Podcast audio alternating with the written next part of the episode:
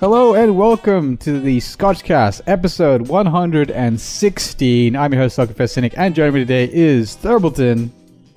I'm very happy to be here. Uh, I do not have an alcoholic beverage yet, uh, but I'll get one as soon as this cat gets out of my lap. And Dourin. virtual anime kawaii. Ka- Oh, I like it. Ooh, is Kawaii with a K or is No, it's, It's with a with a K. K. You know what? Whatever. It's more anime. Leave me alone. Uh, if you're wondering what we're talking about, don't worry. It's not important. Uh, it's not important at all. And with that, this has actually been a, that was like a really smooth introduction, uh, which I'm now commenting on, therefore ruining it. Go us! I don't know. That seems like we're closer to. Hopefully, the audio quality is better this week. That's my, my other point here. Well, here- we're here's running what it video, is. so- stick stick to the end, Uh huh. and if if we're good with the editing, we'll put it on the back end after the song. Yeah. Um. So with that, uh, welcome to this this week's episode. We are going to be straight jumping straight into news, followed by what we've been playing. Um, it's a pretty light show this week. There wasn't too much news this fortnight, but it's good to be back in the groove of things. Like you kind of have to keep these regular, or you just fucking forget. That's what we've learned. You can't use Fortnite. Okay. You can't use that word anymore because What is- co-opted it What is the other? How else do you say that? In the last two weeks. In the last two weeks. Okay, that seems like less. Seems way less efficient. I don't know. Anyway, news. Blame Epic. You know what? Like like everything else, just blame Epic. um, in the news of the last fortnight, two weeks, whatever, we've got um. Essentially, we beat last episode we recorded just before the PlayStation, um, the big PlayStation thingy. It was actually news that was coming up as part of the episode. I thought it was a live show, but it wasn't. It was that stupid. So real quick, who Mhm. watched that? I didn't. Cool. I, don't feel I too watched a little it. bit of it. I watched like some of the Death Stranding stuff, and that was that was it. that. I that's as much as anybody was able to watch. I feel. So- I don't think anybody was able to sit all the way through that. I mean, was it good? No, Okay. Yeah. It, it like unsold me even more on that game. Oh, so Oh, Death Stranding. continue to do what those things are doing. Oh man, that's. I'm I'm still curious. I'm probably gonna still try it out. Are you trying it out? Is that the the takeaway? Or are you are you out? I think I'm at the point where I'm going to wait for reviews. Ooh, that's a big step down. That's a big step down. Okay, what? Before we get into other things, because I'm actually curious about this. What what is it about Death Stranding? Because we haven't talked about Death Stranding since E3 or whatever. Not even before that, because it wasn't at E3. So what's up with Death Stranding? That's what I'd like to know. like uh, Kojima won't stop talking about it, but we still Mhm. don't know what the fucking game is. You know what? This reminds me of another game in which people were like, it, it was on the tips of everyone li- everyone's lips, uh, and like it's people talking about all the th- different things you can do in the game, and also hey man, they got there. what. Yeah, all right. years So in, later, in in like five years, Death Stranding will have online on like an online mode. You can you can make ladders and and pee with your friends uh, in procedurally generated uh, worlds with babies. Wait, it has babies now? Death Stranding's always had babies. always had hasn't? Oh, sorry. I thought you were talking about the other game, which for some Yeah, reason I mentioned no, the name of. Uh, Norman No Man's Sky is the thing I'm talking about. Uh, Nor- Norman Norman Regis is Sky. I, I mean, That actually tied No, I- together really well. they talked about it a ton, and and like going into like some weird like weird detail on on things, but like still refusing to actually. I I'm hoping refusing to actually show what that game is mm, because if that game is actually just walking from one place to another and placing ladders and then talking to randomly generated a- a- npcs who have celebrity faces i'm fucking so out on that game I I like walking simulators.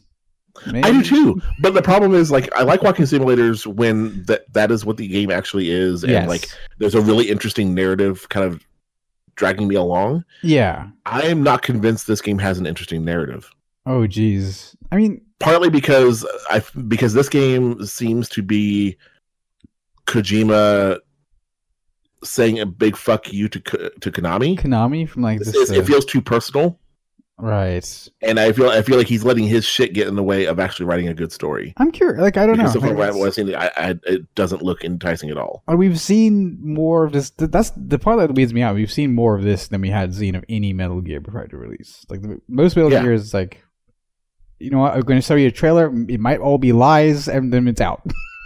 like, well, two Right. years later, it's out or whatever. But here's like, uh, they have like 45 minute gameplay demos and all that kind of stuff, and, and I think the, the the moment that really broke me on I'm gonna have to wait and see how reviews pan out mhm. is when he showed off that Geoff Keighley was in the game.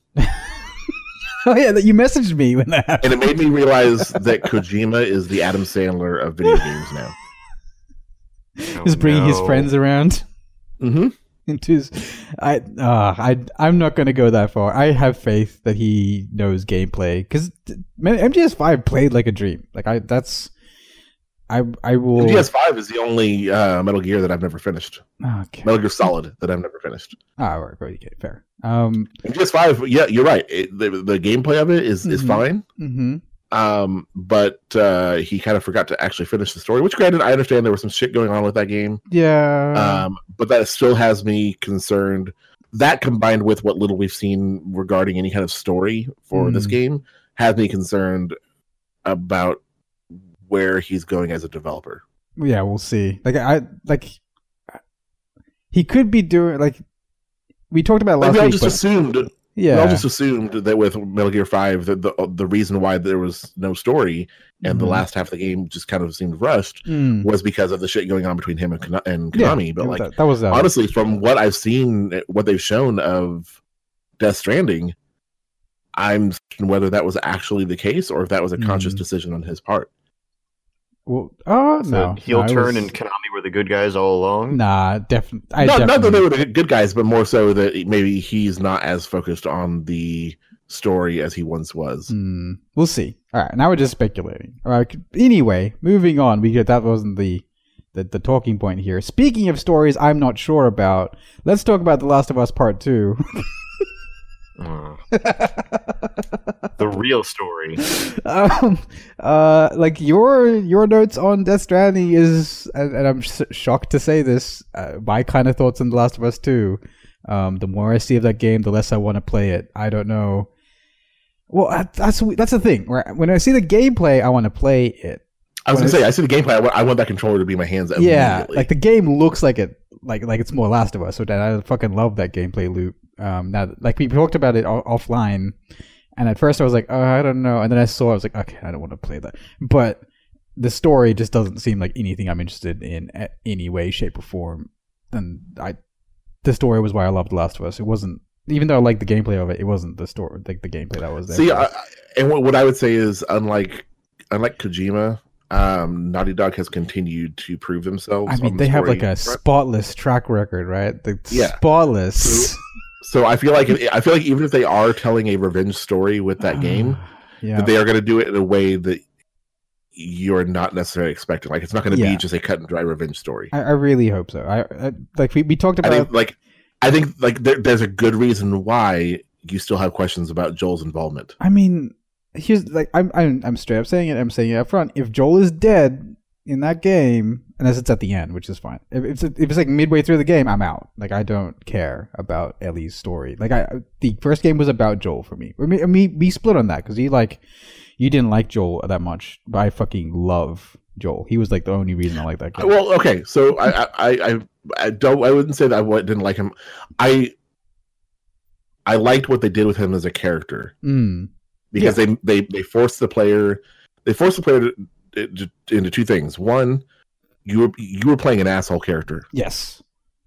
uh, who who generally was out for himself, but he did have a, a bit of a character turn as the game went on. Obviously, he he started to actually care about Ellie as the game went on and care about her her about protecting her. Um, but also they forced you to be that asshole character because you had no actual player choice. You were watching their story. Yes. and and, and that's something that I think feel like a lot of developers are afraid to do is Exactly. to make you be that asshole. yeah, it's- I think that's a good thing in this case. Like it's it's similar to um what's the face near Nier Automata where where you don't actually have much choice in that whole thing. You have like the final Right. choice in the end, but that story is just going to go how it goes. But those with people dying or not dying as required, and you just you you're playing it. You're not those There- characters. Without going into any spoiler detail, because some people may still be playing that game for the first time with it being released, you know, with the raid stuff for Final Fantasy 14 being released. Um, I will say at least that you're you're right in drawing some comparisons. However, the intricacies Yeah, of Nier is in. Nier Automata Yeah, uh, different kind of game. Different kind of game. It's yeah, because it like trying to say like, oh, you're playing the asshole. It's like, well, mm, I there's there's so much there. Yeah, there's a lot There's there. so much there. What if everyone was an asshole? or no one. Everyone has justifications for their crazy decision. We will find out. Uh, but but yes. Hmm. So my my takeaway from The Last of Us Part Two. Okay, well. We didn't talk about the fact that they're they're no longer having multiplayer. For me, that means nothing because I didn't care during. Well, the- but, so they're not having it at launch. They are going to release a multiplayer post launch. Oh, at some okay, point. that's good. That's even better. Okay, good. Because like I, I never played the multiplayer. I heard it was good, but I was like, all right. well, I think I played like a match or two, but I didn't Mm. really get into like the meta game of it. But from what I've heard, like I wouldn't mind checking that out if they brought that back. Is is there like because I, I got into Destiny again a little bit, not much. This fortnight, this last two weeks, um, and I I realized there's still a lot of people playing competitive in that game. Is I can't be that many, but like it, I would just when I saw that I was like in this weird post actual Fortnite the game world. Um, apparently there is still room for multiplayer shooters to exist. Oh yeah. I guess. Uh, well, first of all, competitive Destiny is is very very popular. Yeah, apparently that's that's what I that's the the the vibe I got, which is kind of crazy because But even beyond that, the, so the the thing to to note, uh, the the real secret about Fortnite is um nobody actually plays Fortnite. no, well, okay, let me rephrase that. Nobody our age actually plays Fortnite. That game was taken over by the children. Yeah, it's a kids game. It's it's all the kids. Uh, there are there are some people who are older that play it, but the vast majority of people that play that game are Oh, much definitely. younger. yeah, like all, all the people I know who play it, um, they play it with their kids, and their kids play it most. And we're talking about kids as young as like eight, nine. Oh yeah, yeah. It's- like my son new plays it. Yeah. Yeah, it's the new Minecraft. Um, anyway, so like, so The Last of Us won't have multiplayer. Going back to the story for a hot second, though, uh, like I think that was the, the this that was this trailer. It was mostly like a gameplay, sorry, a story reveal kind of thing. Um, we haven't actually said what it was. Uh, we've just given our impressions. It was a story trailer where you um, follow Ellie and the girl she kissed from the first trailer, um, and they're, they're kind of just like it's kind of like a day in the life kind of thing. They're going through, um, I think, searching for for for like um, gear, like in stuff. They're searching for shit for their community, and they go out together in the snow. And that snow look that game looks fucking incredible. Like Mm. first impression was holy shit, this game looks great. That was my first impression. Like I don't know if they're doing snow as well as RDR does, because that game looks also also looks fantastic. Um, yeah, I don't know. I'd have to go back and look at it and compare them again. but once it goes to grass later, it's like just next level. Like holy shit, that game. Um, so big first impression was, damn, that game looks good. And then it follows them. Um, something bad happens. They don't show you what. It cuts to black, and I am so sure it's Joel dying. Not the. I think it's a switcheroo. I think it's the Joel dying, not the not the girlfriend. Um, because that's why it's it's so obvious if it's her, right?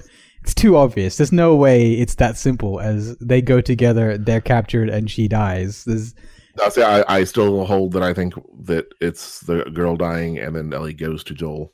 uh because that's just such a maybe it's like a John Wick kind of thing where it's like it's a simple story told well or or told Mhm. awesomely in John Wick's Or at least it starts off that way and then things get Hmm. very complicated as it goes on. Yeah, maybe maybe that's the case. And if that's the case, then sure. Um, and that's the thing. if you think, if you, cause I mean, okay, so here's the thing: is like if you if you actually like dissect the story or the the basic um story of The Last of Us, yeah, it's very simple. it's Children of Men. Yeah, it's it's this is the savior. Take It's her to literally a that safe same place. story. Yeah, that's it. yeah, and then so like it's such a, there's like only like three plot points, right? It's like uh, girl needs to be escorted somewhere, and people trying to stop you, and that, that's that's pretty much it. And the third stop like dot point is like the uh, side characters along the way. But um, that- yeah, and that's why I think that like if they do a revenge story for it, like I still Mm. think that it- could be a compelling story because it's not so much about the revenge, which Yeah. is just kind of the the kind of uh the shell that holds the story, but I think it's the events that are, that are happening along the way that are really going to be what's going to set it. Yeah, that, that know, could be really but, you cool. know. Like, because like again, like we're totally forgetting the fact that they showed that other trailer, the second trailer, with the other character with the hammer, like the big chick, um, which I have no idea how that ties into any of this. So it's it's very possible that there's like a whole other exploration of other characters in the world along the way. Like we don't know anything really if you think about it about this game, aside from the fact that at the end of the trailer they show slightly older Joel. And I say it that way because he looks. Oh, I, I at first I saw him like, whoa, he looks totally different. only this is only like six years after the first game. Yeah, like I, because when I first saw, it, I was like, he looks totally different. What the fuck? Did they like soy boy up my Joel? And then I put, It's it's not the years, it's the mileage. well, maybe, but I took the photo of the of him from this game, and I took the photo of him from the first game, and it's actually almost identical. All they changed is Yeah, yeah, yeah, I think, yeah, I think I think you forget that like he's actually kind of older in the first game. Exactly. Yeah, he's old in the first game, and all they changed was the haircut. Like I, that was the thing that made him look so different to me. Uh, he just has longer Mhm. hair now. But when I actually put them side by side, they look identical. Which is, I thought they did Naughty Dog because Naughty Dog's standard thing is that they change faces from game to game to game. Even though I've never liked that. Um, I think Nathan Drake was one of the most contiguous, but every other character like kind of and Sully. Nathan Sully kind of stayed the same, but every other character changed as the games got on. Especially like Elena, his his wife. But um, Mm. for this, it looks like they just Ellie looks entirely different. She looks like she's a different person for whatever reason. Like her face shape. Uh. I went I went back and watched the trailer, and that- that's definitely still Ellie. Like her eyes are still still the yeah, same. the eyes are still But silly because they're modeled off Ashley. Um, I forget the last name. The the character, the actress's eyes. Johnson? Johnson, yeah, Ashley Johnson, I think, Johnson's yeah. eyes, but the rest of the face now looks closer to Ashley Johnson, whereas before it looked closer to Ellen Page. They changed it from Ellen Page, but you know, it was it was like a longer face. Anyway, whatever. Point is, Joel still looks like Joel, which I'm happy about. Um, and it did confirm that he's in this game. Maybe.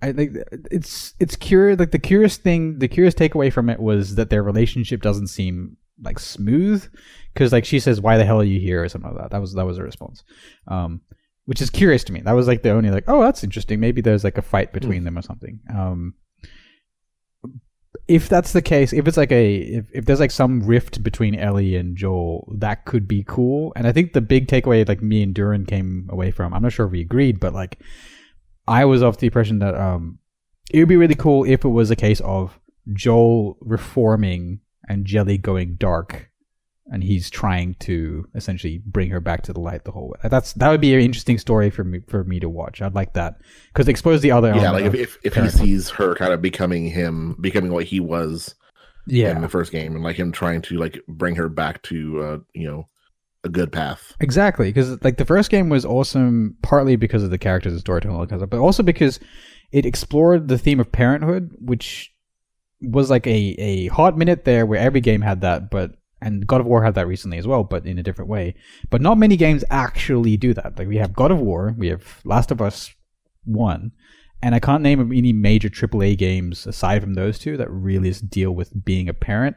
And that was a really cool story to tell because it's different to the standard like love story or or kill like death story or whatever you want to call it, like normal shooters, um, world in danger kind of thing. It was just a really intimate small tale.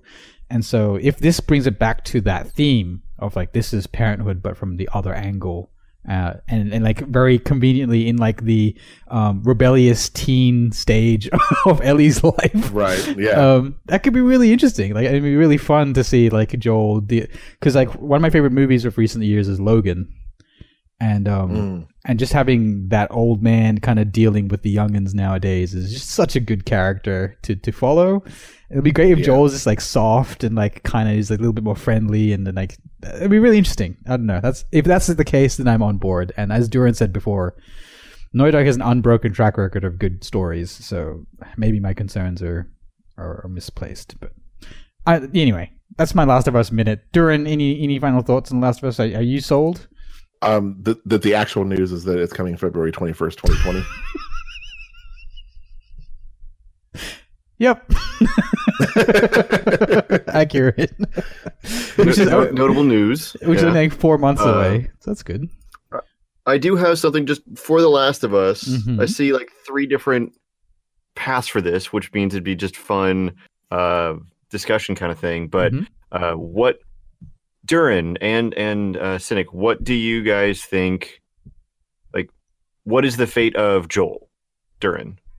Like, I, do you think Um, He came up died? with a really what- great idea when at the go to Cynic. Yeah, go to Cynic first. I'm, gonna- I'm going to look through our, our chat. a lot. Yeah. Okay. Well, I, that was the idea that that I, I would run with. Okay. Okay. So he came up with an idea. My alternate idea was um I would like this game to be similar to Red Dead Redemption um one, where you're with Ellie ninety percent of the game, and her revenge leads her to demise, and then it cuts to Joel.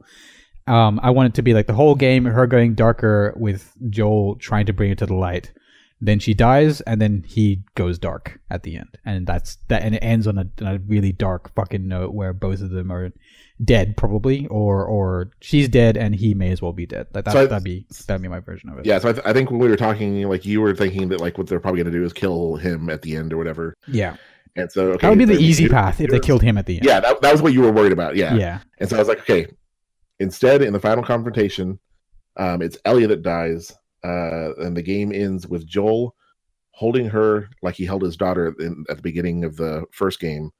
Cut to black. and that's Last it of Us Part Two. Yeah and that's it done i was like I was like, oh damn, that gave me shivers when he said that. I was like, oh damn, that would be fucking good if they nail. Like they have to earn it. Like they, Like yeah, just I'm just picturing like yeah, him like sitting there holding her exact holding her exactly, Exactly like he the held his daughter. yeah, Cuts to black.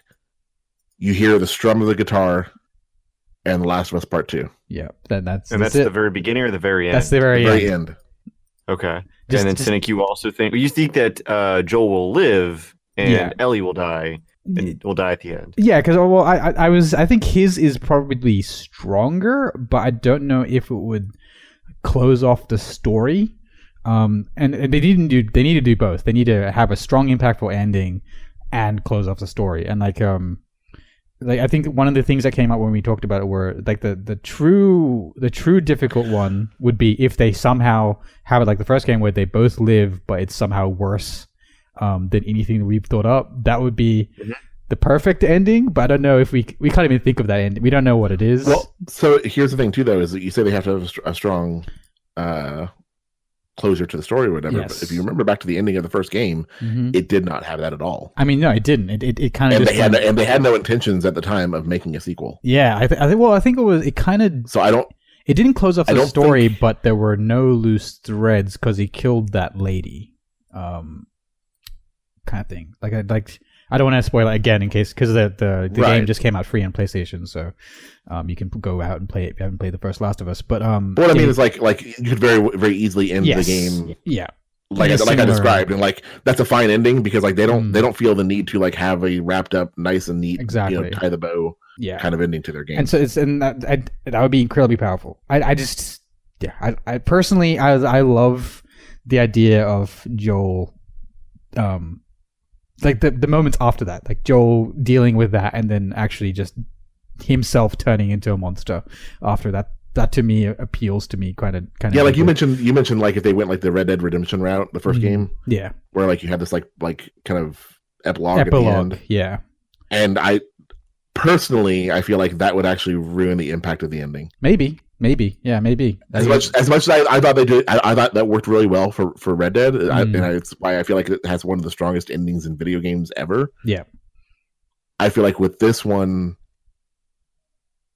it's a more powerful ending if you don't give the player that yeah satisfaction. mo- mostly because of that first like it's it's that the world, symmetry this- with the this first world game they live in. yeah Yeah, well, it's, it's it's it's the world they live in. The world Yeah. they live in is not nice and neat and everything Yes. goes well. It's a shitty fucking world, yeah and I feel like it's deserving to have an unfulfilling ending. Yeah, like it is. So, like, I think the, the greatest takeaway double is as long as they don't Luke Skywalker this shit, we're fine. Yeah. Uh, so so yeah, those are your two guys' predictions. Mine is that Joel is actually dead from the beginning, oh yeah, yeah, yeah, yeah, yeah, yeah. and she is like the whole game is her coming to terms. Like maybe uh, certain factions from the first game Mhm. are that were, were were the culprits. yeah, have, have Uh, again, try not to give anything away. that's that was like a, subscribe to the one, Sixth amongst like the theory. first. Sorry. I said he subscribes to the sixth sense theory. Yeah, yeah, yeah. Uh, That was like one of the Well, first. no, it's um, it's it's not that like she can see dead people. It's just like Well, no, no, no, no. It's it's the he was dead all along thing. Oh, Yeah. but there, but there wasn't like it, it kind of has to be sixth sense if it's your theory because they said that Joel's coming in. She won't be at the start. Like they've already had some interviews, and Joel won't be at the start, but he'll be coming in about like halfway through or a third through. So if it's if it's like he dies at the start, and it'll have to take him like well, no, a he dies while. before the start. Oh, like he, before he's been start. dead. That's why that is why he doesn't have a new character model. Is Mm, because he looks he's like been He's dead for- the way. yeah. for for years. Yeah. Right. And that's the thing. Like, again, if Joel is dead, I'm out. like I'm solidly out. I don't care. Like that's he was my my my touchstone to that game. Like I like Ellie a whole lot, but I don't not He- without him. I He was your cornerstone. Yeah, he was my cornerstone. Um, All right. So yeah, Uh, that that's. I just wanted so- to put predictions out. no, but yeah, yeah, it's, it's very possible. It's very possible. Um, and with that, that's our Last of Us two hot minute. This hot fifteen minutes, I guess, twenty minutes. Um, but with there, we can move on to other news. We're, we're going to put PlayStation aside for a moment and come back to it later. Um, I want to quickly talk about Bungie. Um, so there's a couple things here. Uh, just we did, we weren't recording uh back when this happened, but Bungie's no longer with Activision or no longer partnered. Oh with yeah, that's that. Yeah, that's that big up and coming uh, indie studio. They put out their first game recently. How did it do? Let's talk about Destiny when we get to Destiny. um, but like, I, okay, here's the thing, right? Destiny's now free to play. Okay, um, you get the first, the initial release of the game and the first set of expansions, like three DLCs or whatever, a year's worth of content for free. they're they're basically using the Guild Wars 2 model, Uh, I guess, like, how does where the base is free to play and all the expansions you have to buy, Yeah, pretty but much. like none of them are required for the next one. Exactly. Yeah. That, that's that's exactly what they're doing, and um, they have a kind of program where it, it when you join the game. I know this because one of my characters I never booted since Destiny One, so and I booted him into Destiny Two after Shadowkeep. He went through this, so I was like, oh, that's weird. And I so I went through New Light with him. Um, you boot into the game, and essentially it is not. You don't boot into o- original Destiny 2. You boot into this, this interesting new path, which leads you to the tower, um, which is like the central social hub. And then from there, all the other expansions come up as just quest lines, and you can just do them as quest lines, which is very curious and weird. Um, I don't know if they did. I actually know if I like it, but we'll get to there when we talk about Destiny. The point is, um, I was wondering again. We'll get there more when we talk about Destiny. Why the story was so shit from Destiny 2 Shadowkeep, um, and it turns out this probably is why. So the Bungie hopes to have a new kind of game. Uh, it's read the way they talk about it is it's multiplayer friendly or have multiplayer elements and to have like a expansive universe um, game. They hope to have a new game by 2025. And to me, that sounds So, really so what you're saying is they're going to use Destiny to prop up their company long enough to get this other game out. Correct. And and seeing how fucking gutted Shadowkeep's storyline is, yeah, it seems like they their story people are working on a different game, um, starting up this new thing while Destiny like keeps them going. Um, and I think that's that's a smart path, That's really. I, I will see. I, I don't know. I, I look at that as like that's kind of unfortunate Mm, um, because if Shadowkeep doesn't perform well, um, that could they could never get that other game out. yeah, but I don't know. I'm not sure. It might be like Borderlands. Like I might have the opposite opinion to a lot of people because the the coverage I saw of Shadowkeep has been pretty positive. Um, Yeah, looking at Steam, the reviews are showing mostly positive right yeah, now. so like I, I think, uh, but to be fair, like enjoying it. Yeah, I think it's it was just built for the hardcore, uh, which are their whales anyway. Like I don't know how many new whales they're going to attract. Anyway, at this point, Destiny Destiny Two is like a known figure. Um, the they missed a trick by keeping Forsaken behind a paywall. I think if they released this free to play with Forsaken as part of Well, it, so you say that, but Forsaken has been top selling on Steam since oh it came yeah, out. yeah, because it's so It good. it's still top selling on Steam. It's so good, man. That's So it was- I, I don't think that they made the wrong call still charging for it. I maybe because like here's the thing like when I because last thing I played of Destiny was Forsaken I loved it um but then when I played this I came in with those expectations and I was horribly disappointed um from from a from a single player slash co-op experience perspective I, I don't know how the raid is and the raids just came out and I, I bet it's great um because all their raids have been pretty solid when they first come out um so if you're there for like the raiding and those new strikes are actually really good as well. So if you're there for strike like the repeatable content and um, raids, I think it is it's probably up there with the rest of their releases. But like from a new player's perspective, like the things you're getting free are the shittest content. You're getting the first, actually the second shittest after this one. So you're getting the first campaign, which is god awful, and you're getting the follow up DLCs, which are pretty terrible, like very short.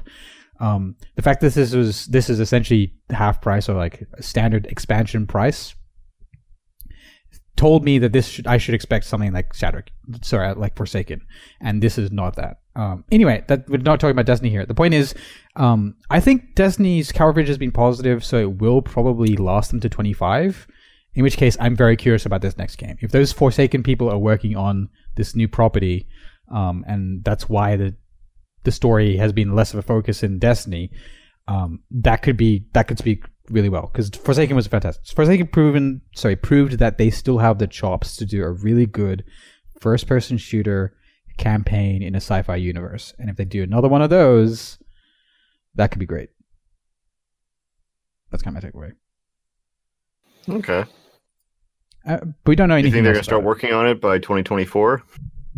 it. I, I, Well, no, I no, fucking they're, hope see, they're working on it. They're working on it now, but about 2020, about Oh, quarter three, 2023, they're going to scrap all of it and start Oh over. god! That, And then, that is then Bungie's format. and then Mhm. bolt together the parts they created into like a Yep. shitty uh, shell of a game. Um, I hope that was all Activision's fault. I doubt it though, but because like that's the thing, right? We we keep hearing bad guy Activision, but every time you get more in depth coverage, it seems like no, no, these developers are just suffering from having too much freedom.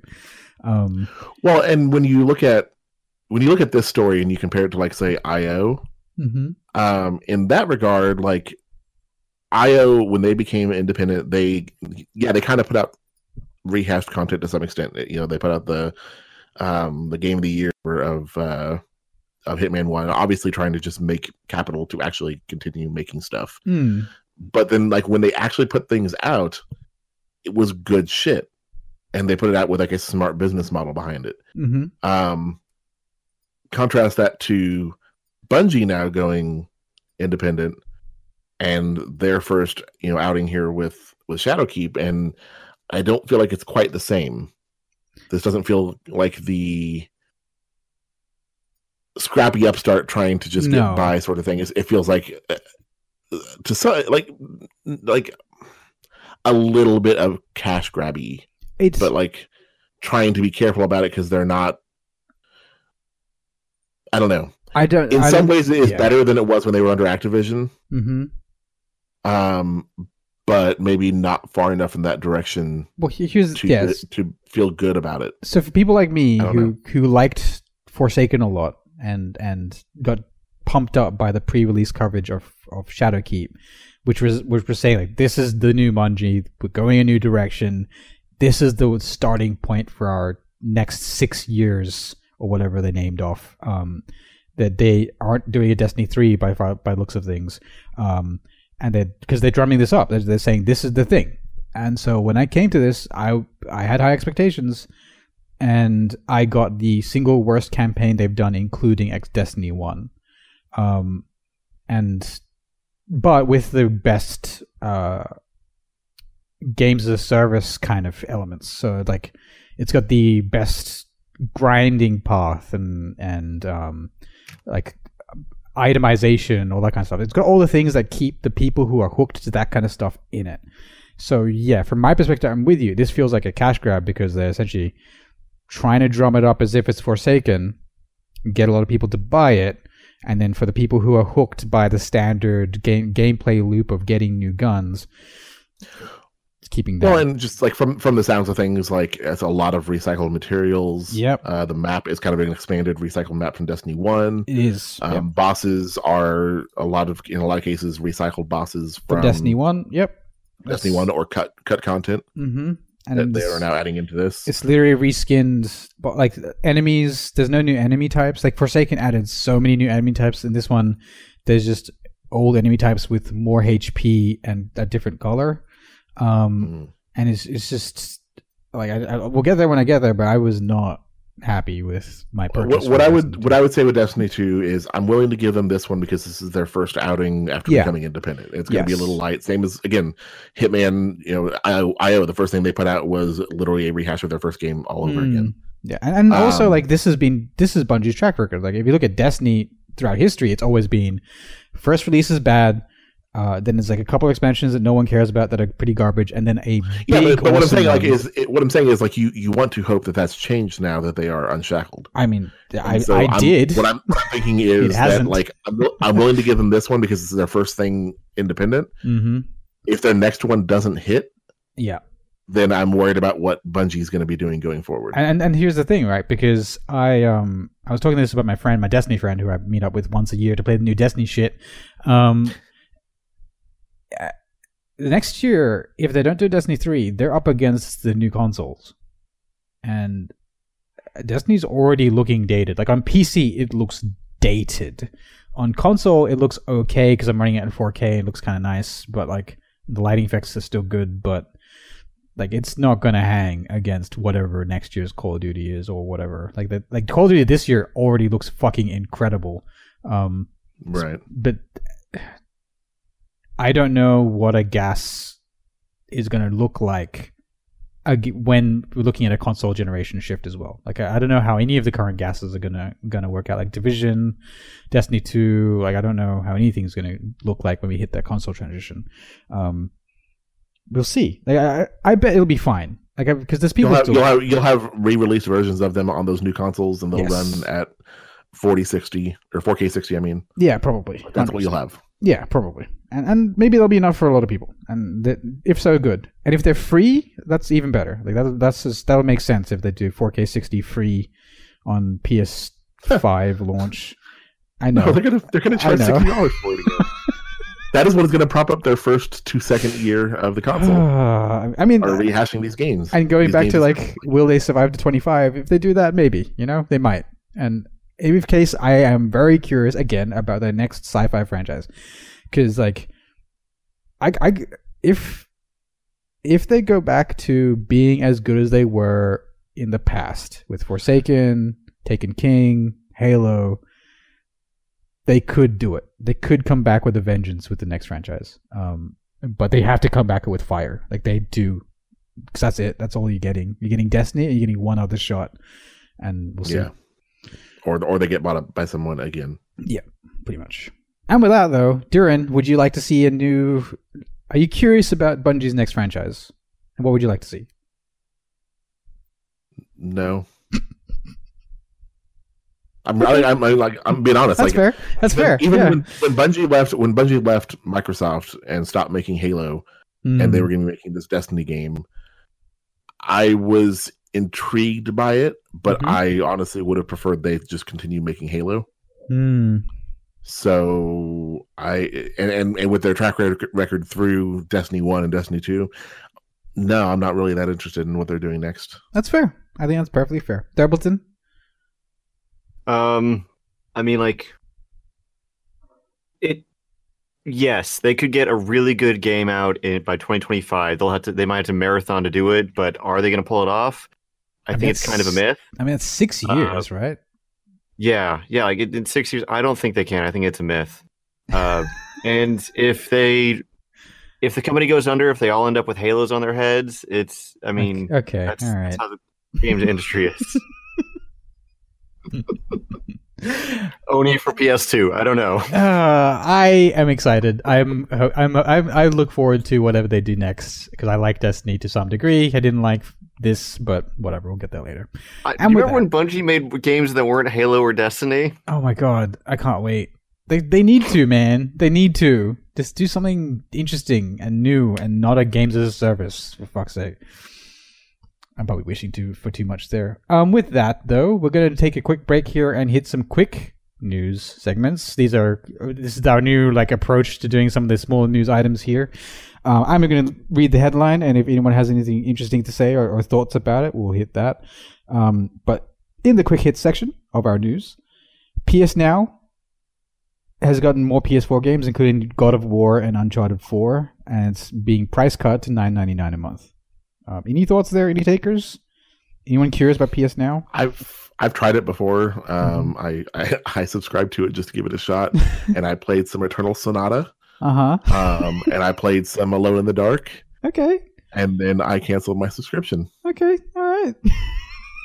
Yeah, I with a lot of these subscription service things like the PlayStation Now or Stadia when it comes out, Mhm. uh, it it seems like it's a service for like it's, very hard for people to binge games like they binge Mm. watch something on Netflix. yeah. Uh, there's just like your brain is just doing a lot more work than if you're just sitting down and watching Daredevil. Yeah. Uh, and a lot many games don't get good until you get like a couple of hours in. Mm-hmm. So I don't know if like the Netflix for games is ever going to catch on Yeah. I mean, like well, in in yeah. a big enough way. It- uh, do I think it's neat that they're doing that, and that way they don't have to make their consoles like backwards compatible and all that? Yeah, I think what Xbox and PlayStation now and all that's great, but So where I think where I think the Netflix for games can catch on, honestly, is is somewhere like Apple Arcade. maybe. G- games that are like built to be like smaller, more bite size. Oh, sure, yeah. Um, and and the games, and sorry, the version of Netflix for games that we all want, i.e., all the big games in one place, like Steam, but you you pay a monthly subscription. That's not going to happen. Like that, by looks of things, that's just not going to happen. Well, and, and the thing is too is like you know w- with how we've seen like at least our opinions on these services pan out. Mhm. I think that even if they did happen, if that did happen, we wouldn't really be interested in it because like you know with God of War, uh, why when I could just buy it? Yeah, and it's. It- I mean, so like, good. And God of War being what God of War is, if it's not already, which I don't think it is, very soon it's going to be twenty dollars. oh, I bet you, Yeah. yeah, hundred percent. And, and that's if you want something like that on. PC, I, I'm sure like Humble has like a a, a good monthly Mm. bundle or something for stuff like that. yeah. But Anyway, anyway, cool. That's the. PS Now getting price cut. I th- uh, my final thoughts on it is it's still not in Australia, so fuck you. Moving on, um, we got PlayStation Crossplay is finally out of beta. I think this is actually really big news, but um, the, So the other like side news to that as well is that uh, it now also works with Switch. uh, yeah, exactly, yeah. So it's, it's everything. So it's like full crossplay. It's Yeah, it it's PC, PC, And I think that Xbox. the, I'm guessing that the, the reason for that bit of news to be announced as well is because of the upcoming release of Overwatch Modern for War- Switch. Oh, okay. I thought it was Modern Warfare because they No, mentioned Modern it in Warfare's the not uh, coming on Switch. fair, fair. And I think Fortnite's on Switch, right? Uh, yes. Yeah, so there you go. So it'll be all. I I really enjoy this feature as a person who just played Destiny on my PS4 and was forced to use a controller for a shooter again. Um, I would never want to do that again. So I. I was like, okay, if this you can live in a world where next year's Destiny, I can pick it up on PC and you can pick it up on console and we can still play together. That would be fucking incredible. Um, and so like again, like I think the the importance of this news isn't this news itself; it's the games that start coming out with full crossplay because that's going to change things. I think, um, not in like a huge way, but Well, I think important the importance of this is like that. This means that Sony now has figured out how, how to do crossplay, which I guess is hard for them. maybe Um, but like more importantly, what this what this means for next next generation, yes, because now there's the expectation that like okay, day one, all these consoles should be able to speak with each other because you guys figured it out last generation. Yeah, and that could be really like. First of all, I I'm I give it a 50-50 whether that'll happen. Um, maybe a 60-40, but probably close to 50-50. But like when we're hitting um big third party games, that's gonna be very interesting because it'll be it'll pretty much just come down to price and exclu- exclusives again. That's all it's gonna come down Right. to. So, real quick before we move on to the next one, Mhm. I, I, this thought just kind of popped in my head um, regarding crossplay. Because Nintendo has been as big an advocate as Microsoft has been about this whole crossplay thing, and there's that expectation now uh, for crossplay between the consoles, and with new consoles coming out for Microsoft and Sony next year that are much more powerful, does the crossplay um, bonus maybe push Nintendo to release a new console sooner than they, than they had anticipated to try and keep up and have a console to crossplay with? I mean, they're already are like not going to come out. they're already half a generation out of phase, right? So they might. Right. They're, they're, they're going to hit a point with those next console releases where, the, like, now they're getting games that came out on, on PS4 and Xbox One maybe, uh, you know, six months to a year later, but they're coming out. hmm But, like, you hit those next consoles, those games are just not going to be made for the Switch. It's just not going to happen. Oh, definitely. I, I, so here's, I, I I think that is possible. I in my perfect version of the future, which isn't going to happen, but in my perfect version of the future, they're going to partner with Google and have Stadia be the way that happens. I think that the Switch Lite might be their kind of way of making a new console because they're letting the Switch Lite become the 3DS, which Yeah. uh, opens up that pillar for the home console. Again. Exactly. Yeah, and it'd be it's still called a Switch or Switch Two because because here's the thing: it's not going to be this year. It's not going to be next year. I don't think, but 2021 is very possible. Like Switch has been out for by that point three years, four years.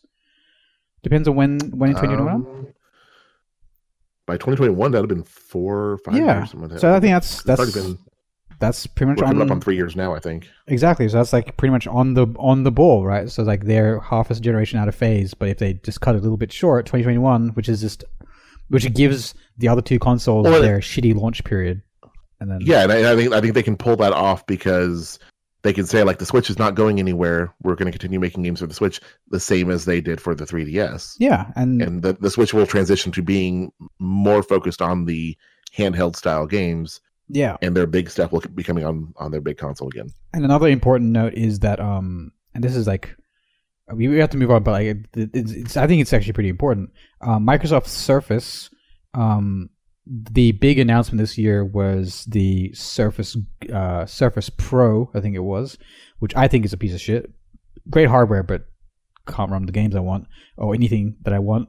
But the point of it is that it's um, Surface with ARM, which means they built a new version of Windows 10 for it with ARM. I thought I thought we were trying to get away from ARM. I know ARM know. was bad. I, or whatever. It's it's like not ARM. It was uh Texas Instruments. It's one of the, it's one of those fucking. It's the mobile processor essentially. Um, and Hmm. so essentially they made and it might not be ARM because I guess they would have said ARM. I think it was something else. But um, they made it a new version of Windows, or a fork of Windows for Surface. They're pushing it as if it's their next big thing, which means maybe if they bring, if start bringing DirectX to Surface, and and DirectX 12 to Surface and all that kind of stuff, which already is should be on there. DirectX 12 should already be on there. It's Um, not Windows 10s, is it? No, it's they have a new name for it Okay. because it was just announced. Um, Okay, because I was say Windows 10s has been around, just not used a whole lot. yeah, um, Windows 10 X was on is was on my Surface Go, and then I quickly changed it back to full Windows. Um, but yeah, so like this, it could be a thing. Like it could be a thing if um, if we get a quick, easy streamline, especially if everything's DirectX 12, from going from console to something like a Switch, um, ha- like uh, hardware. That could be that could be a route there um, with vastly scaled down textures and no 4K and all that kind of stuff. Maybe it's still doable. Um, the big question mark is CPU because that's the big change with next gen consoles is the CPU. Um, Right. way more powerful. So we'll see. Anyway, we spent that. That was actually pretty meaty there. Overall, Crossplay, happy days. We'll see what games support it going forward, and if it falls apart with the next gen. Um, Dourin and Thurbleton, before we move on, what's your over under on whether there'll be full crossplay at the start of next gen? Mine was 60 40. What's yours?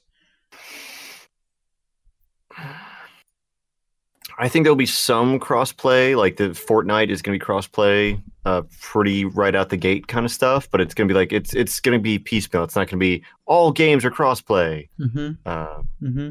but like,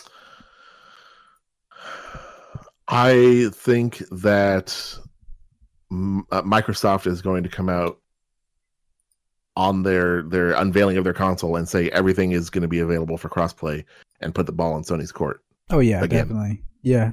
Yeah. Um, I think that this time with all the shit Sony got this last generation, I think there's a good chance it's going to launch with crossplay. I mean, uh, like one of the very cool things that we heard in the recent interview was someone from Sony. I forget who it was, but one of the bigger higher ups at Sony is um they admitted that it's been actually it was this one. It was the crossplay interview. He admitted that um, it, there is very poor track record for the current winner to go on to win the next generation, and they're mindful of that. And I was like, wow, that's very. I've never actually said heard a gaming CEO or whatever say that out Right. loud. Um, Yeah, everyone's being really quiet about that because no one. It's like one of those scary things. everyone things. knows it, but yeah, Yeah, so he actually said it out loud. I was like, okay, all right, we'll see. We'll see how the gauntlet gets thrown next E3 or whatever it's going to Well, be. I mean, let's let, let's be fair here, though. Like, uh, you know, this console generation doesn't end until consoles come out. yep. There's a good chance that by the time those come out, uh, Nintendo will actually be the leader of this generation. Yeah, maybe, maybe. I mean, it's like kind of they're out- cheating. They're not selling the PS4. Yeah, I mean, it's it's kind of like a two. It's two systems in one, that- and I love. Everyone has a Switch. Well, I mean, so- you have the PlayStation and the PlayStation Pro, and they're using those. Yeah. So and- they're not really cheating. yeah, I guess I guess no, and also like um, I think the Wii like Wii won last one. If you if you're going to go down that route, I didn't play most of my games there. Like it's it's weird. It like pure numbers is weird. I more about like what has the best games, and this time it's been PlayStation. Next time it could be Microsoft. We, I'm curious what the studio is doing, but whatever. We're getting off topic. I, I feel like I feel like I feel like if you're going by that record, uh, Nintendo Nintendo still wins. I don't. I'm not. Um, I don't that's the best agree. I don't agree at all. Um. Anyway, moving on. Um. Another two quick. oh, well, hopefully quick this time. Austin Walker sad, sadly left. Um. Vice Gaming as editor in chief. If you're surprised by that, I'm not. I'm not blaming you because it just came out just before this podcast, just before we went live. It was in their recent Waypoint podcast that we announced it. I don't think it's even on their website yet. Um. Any thoughts there? I, I like Austin Walker. I hope him the best. Um. I don't know. Dourin Thurbleton. Um, I mean, like I I like Austin, wishing the best. I kind of feel like there's enough shaking up at Vice nowadays that like, yeah, I don't know if they're gaming. Like they- they'll probably go down to like one or two gaming uh, editors like they were before Waypoint came. Right. I think that like that ship might have run its course. Very possibly because Daniel Danielle Riendeau also left. Yeah, I just I just read that too. Yeah, I didn't realize Yeah. she also had left. yeah. So maybe maybe this is Uh, downscaling Waypoint. For those that enjoy the podcast, though, Austin will still be on the podcast. Yeah, There you go. Um. Mhm. I was gonna say like the. And he does reassure that the ship is not sinking. Uh. With that. No, they just come into port and they're just happy with. They're they're just going to be uh, uh, uh, a museum now, kind of exactly. thing. That's like yeah. always a dock. It's not going anywhere. It's fine. It's fine. Um. And with that, Thurbleton. Uh. Another Yeah. piece of sad news here. Tell me about Mike O'Brien. So this is this is uh sad-ish. Uh, it's it's news for Guild Wars 2 fans, I guess, because um, uh, everyone knows there was a, a huge amount of layoffs and all that, and restructuring uh, at ArenaNet a couple months ago. Hmm. uh, and they're like they said like all right we're going to stop focusing on uh, other games that were like are in the works and we're just going to focus on guild wars 2 Wow. uh, previously mark o'brien or mike o'brien one of the three people who founded arenanet yeah. and like had long time been like the uh, in a, a leadership position uh, he had given up the reins of guild wars 2 guild wars 2 development to work on some of those new games uh, and recently announced that he was is leaving arenanet to Hmm. uh, I believe the words were like s- work on small games, Okay. Yeah. Standard. This is. a, seems Uh, like the yeah. the cycle. Yeah. and like everyone wishes him well, and he's excited to play, be a, a, player of Guild Wars 2, and excited for all the new updates and all that, which every blog post has done. um, but kind of like with uh, ArenaNet, there's or not with with, with Waypoint, Yep. uh, we're like there's been a lot of people leaving. Uh, Mhm. I think uh, Gale left a little bit ago, or or uh, th- th- there, there's there's been an, uh, enough high profile people who've left over the past couple months, a year kind of thing.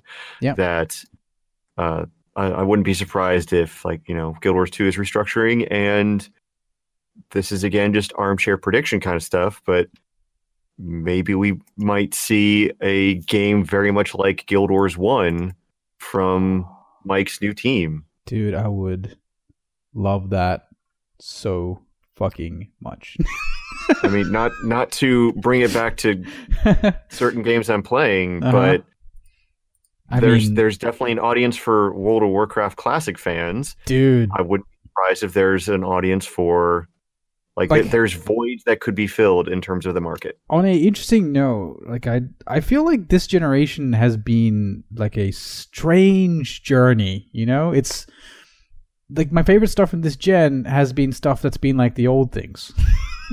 like Witcher was is still part of my favorite game of the generation.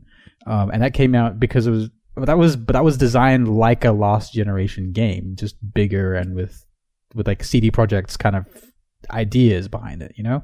I mean, like, Um, yeah, I'd, I'd argue it's it's not that like, oh man, it's I'm liking all the old stuff. It's like, man, I'm liking all the well designed stuff. Yeah, and, And it's there are like there are aspects of Destiny that I think are well designed and great, mhm. but there's a lot of like muck I need to get through to get to that. exactly this gen introduced gas essentially games as a service and like like properly like it, it existed last gen like Destiny was on last gen if, if people don't remember, but um yeah this game this this generation really drove it hard. We had things like Guild Wars two which um I think suffer from a similar thing where I don't know if game studios are really built to just support one game forever because people don't realize that the developers themselves get burnt out. Um, hmm this is what happened to Yakuza. It's like they just pumped out Yakuza and Yakuza and Yakuza and Yakuza, and they got to the point where they were like, you know what, we we have to keep making Yakuzas because people want those games, but we can't keep doing this. So they changed to an RPG, um, which I think is actually a pretty cool move. But like, it's this gen is like pushing multiple elements of the industry to their breaking points. Like monetization is being absolutely pushed to its breaking point, and it's it's, it's kind of strange to me like we're that that's a what happened but b i find it reassuring that people are also realizing that wait no no no the old stuff was good. Like how we did it before was good. Like god of war and spider-man were two cases recently where they were like we're just putting out a game. That's the game. There's no dlc um they there's no like ongoing monetization bullshit. We're going to give you free shit on top of this like new modes and stuff for free that's the game. Putting it out. That's it. And i i find that like and those games that have done that or have had old school style expansions like the witcher have been the most successful this generation. And i hope that is a lesson that developers take forward into next gen where it's like no no no. You can do all this stuff. You can probably make more money using gas for one game. But what you're also doing is potentially tanking that franchise forever forward. Like if you look at ghost recon that might not recover. We haven't talked about this show but Ghost Recon's a hot mess, and Well, it, and also like it, it is a um, it, it, like I kind of think a mis misidentification of what the priority should be, and that like Mm. it doesn't like.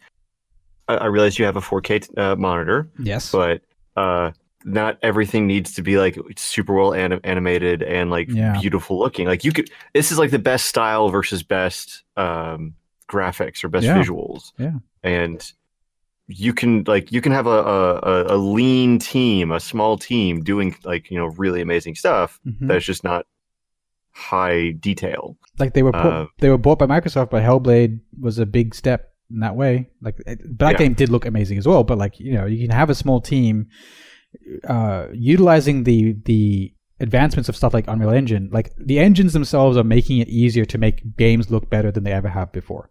Um, Borderlands then only also- uses, only looks good because it was on Unreal Engine. Sorry, continue. Do you remember like Left 4 Dead when they would have the different mutations you could you could do for the different uh, zombies and such? Like they had like a, a ton of different ways that wasn't just we reskinned some of the guys and gave them more health Exactly. and like yeah. more damage. yeah. It's like that now they're th- these attack faster where they do a ton more damage, but it's slower and Mhm. it's like there, there's different gas pedals you can press other than just the main ones that everyone associates with. Yeah. And so and but also like part of it is it might just be literally a a um, group of people of a certain age learning the lessons that their forebears did because i think that also what happened this generation is that a lot of younger people came into development um, and a lot Mhm. more different types of people came into development and so what like a lot of that er- 90s era and early 2000s era were the same group of people like talking about ken levine and a bunch of like the doctors from bioware like you're talking about the greats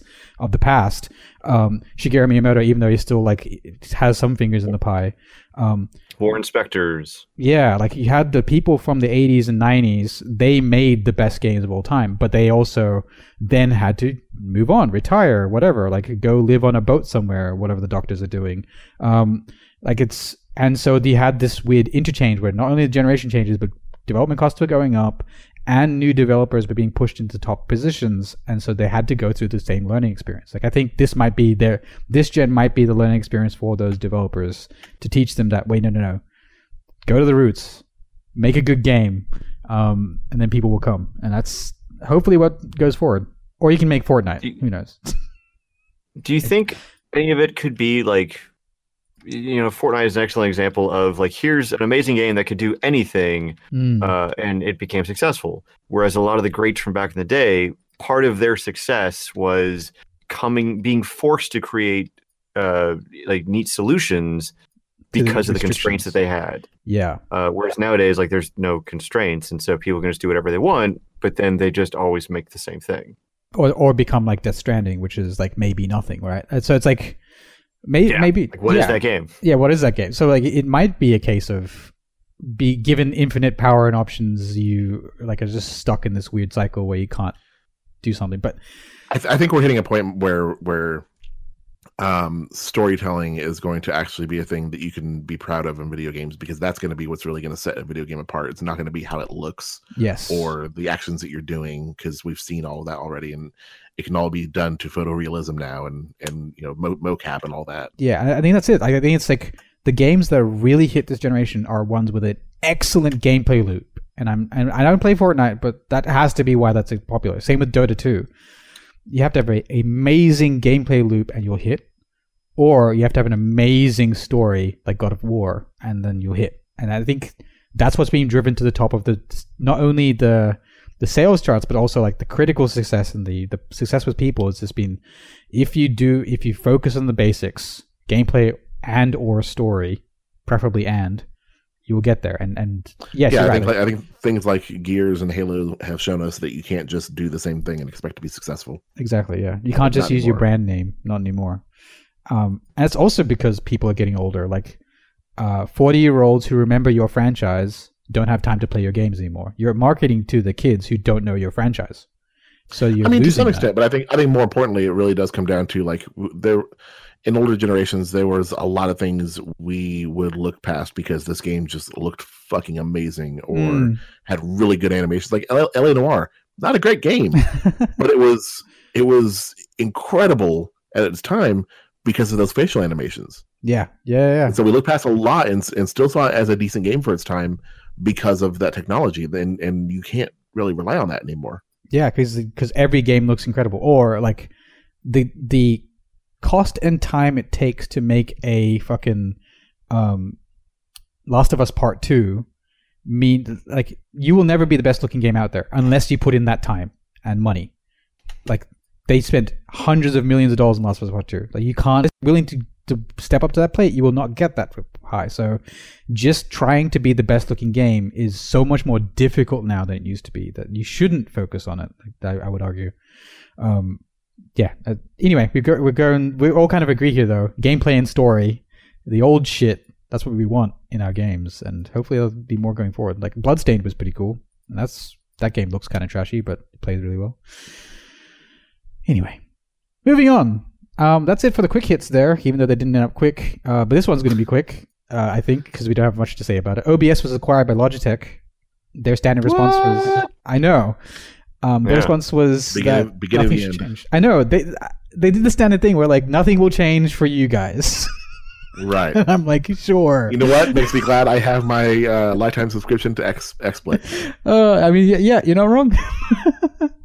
uh, I time till OBS dies. I'll give it like two years, two years before it goes full bad. Um, yeah, how long? How long did it take uh, Skype? Oh man, what was it like? Uh, months to to go horrible. I mean, it was Uh, already kind of bad anyway. so- yeah, I, I mean, yeah. Uh, Discord's also kind of going in weird directions, but yeah, I don't know. Mm. Um, I mean, that though, that, I'm curious. That's that's all I have to say about that one. Uh, then second last on this list, uh, Red Dead Redemption Two coming to PC. So yeah, that one. There are some caveats to that. Yeah. Okay. So what's the deal Um, here? I didn't so- know so about I don't, this I don't. today. I don't remember if we talked about this uh, last time or not. But if we didn't, Rockstar now has their own uh, games launcher because that's the cool thing to do in What? 2019. Yep. the Rockstar Games launcher. Uh, you fucking with me? so I mean, they already had the Rockstar Social Club, so I'm not that surprised, and it probably runs just as well.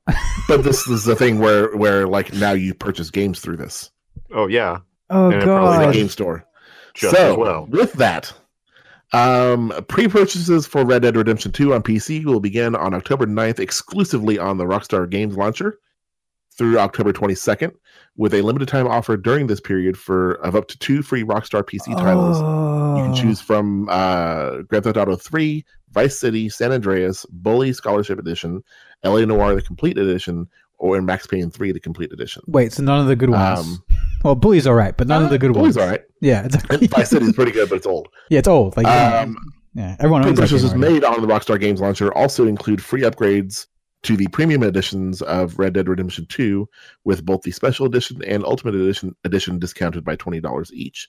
Further pre-purchase bonuses uh, with the Rockstar Games launcher include the Outlaw Survival Kit for Story Mode, Warhorse for Story Mode, uh, Treasure Map for Story War Mode, horse. cash bonus for story mode and 50 gold bars for red dead online so additional store information Okay. um this is all taken from rockstar's website here uh red dead redemption 2 will uh, for pc now pay close attention here will also be available to purchase uh, to pre-order at the epic game store green man gaming the humble store gamestop and additional digital retailers starting october 23rd with a pre-order bonus of 25 gold bars for red dead online What the? Red Dead Re- Red Dead Redemption 2 for PC will also be available for purchase on Steam this December. This December. So they are Ooh. purposely holding back the Steam version, not allowing pre-orders on, Mm-hmm. Mm-hmm. allowing pre-orders everywhere else but there, mm-hmm. and it's all because of the cut. Of Like course. they put it on Epic Game Store because the cut's only twelve percent, yeah, of course. Yeah. but the Steam version they are they are holding off an entire month later Uh huh. You know what? before and, and not allowing pre-orders, So he, so nor I, nor any pre-order bonuses because there's no pre-orders. so I've I have a mixed feelings about this because I've long been on the boat of fuck Steam, right? I've like I, I live in Australia. I don't live with your fancy, wonderful prices in the US. Everything's shit here.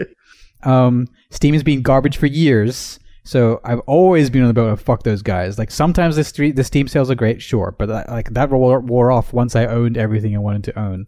Um, I've always been about GOG. Um, maybe it'll be on GOG. They don't say they're not going to be on GOG, so maybe that's going to be a thing. But It the- says additional digital retailers, Yeah. so maybe it'll be on there too. maybe on like I'm always been a GOG guy. so, Always so a here's, here's the thing with it is is I'm not necessarily of the mind that like you know Steam needs to be the monopoly uh, video game Hmm. platform on PC. I've Yeah. never felt that way. Um, it's where I pr- tend to prefer to buy my games just because that's where my ecosystem is at. Yeah, exactly. Yeah, it's just What I would say is I am pro-choice of where to purchase these things, and I Mhm. don't like when when publishers um, single out stores difficult to buy from certain stores, or or in this case here, put a delay before you're allowed to buy it on the store that you want to buy it on, simply because of the cut. I mean, There's no- Especially for something as big as Red Dead. but I think that's the thing, right? You guys are gonna make plenty of fucking money. I, that's the thing. I I am with them on this one because a fuck Steam, but more more importantly, like there's no other way to break a monopoly. Like there's, there's there is no other way. Oh, like, no, no, no, no. See, see, and this is this is what. So, okay, I'm fine with them having a a available only on their own service first. I'm not going to argue with that. You know, Origin cool. always had their own shit. Like that's fine. Yeah. Okay. All right. The It's same where they there. single out Steam specifically, and like it's available everywhere else: Epic Game Mm. Store, Humble Store, Green Man Gaming, all those places. a month later. and then a month later, it's available on Steam. yeah. That's a specifically sp- singling out the one place where they know everyone wants to buy yeah a specific fuck you to to, to Valve. Um, Yeah.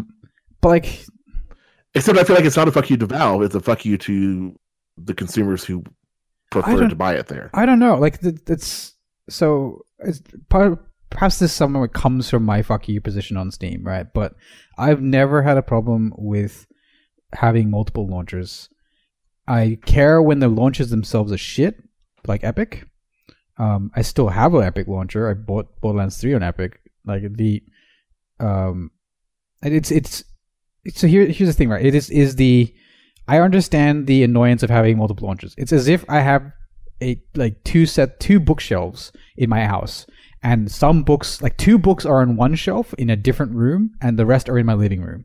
So everything else, I'm happy to just get up, get it uh, straight. The bookshelf's right next to me. I take it off there. But the, these other two books, I have to go all the way fucking upstairs to grab these two fucking books, and I can't put them anywhere. But Except, that's annoying. Except the problem with that, except the problem with that is what you're leaving out is your ecosystem, your friends. Yeah, exactly. And your friends, like the- My friends play on Steam. That's Yeah. where I play with my friends at. and that's that's the thing. Like, I, so I, I understand the if there, was, if there was an integration, if there was an integration of social aspects, Hmm. I'd be 100 percent with you. I'd be there where you know I I buy it wherever it's available.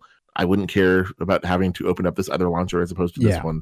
Yeah. For me, it's 100 percent that. If there's a game where I'm going to be playing with other people, I want to have my full friends list there. yeah, I have hundreds of people on my friends list on Steam. it's so it's like I it's the friends list that suffers the most. I agree, but it's it's also like I don't know they like me and my friends. That's the only thing I can touch to, to because that's my life. Is we just meet on Discord. That's that's how like you, you you guys are in my Discord chat. I have multiple channels there for different groups of people who for different reasons.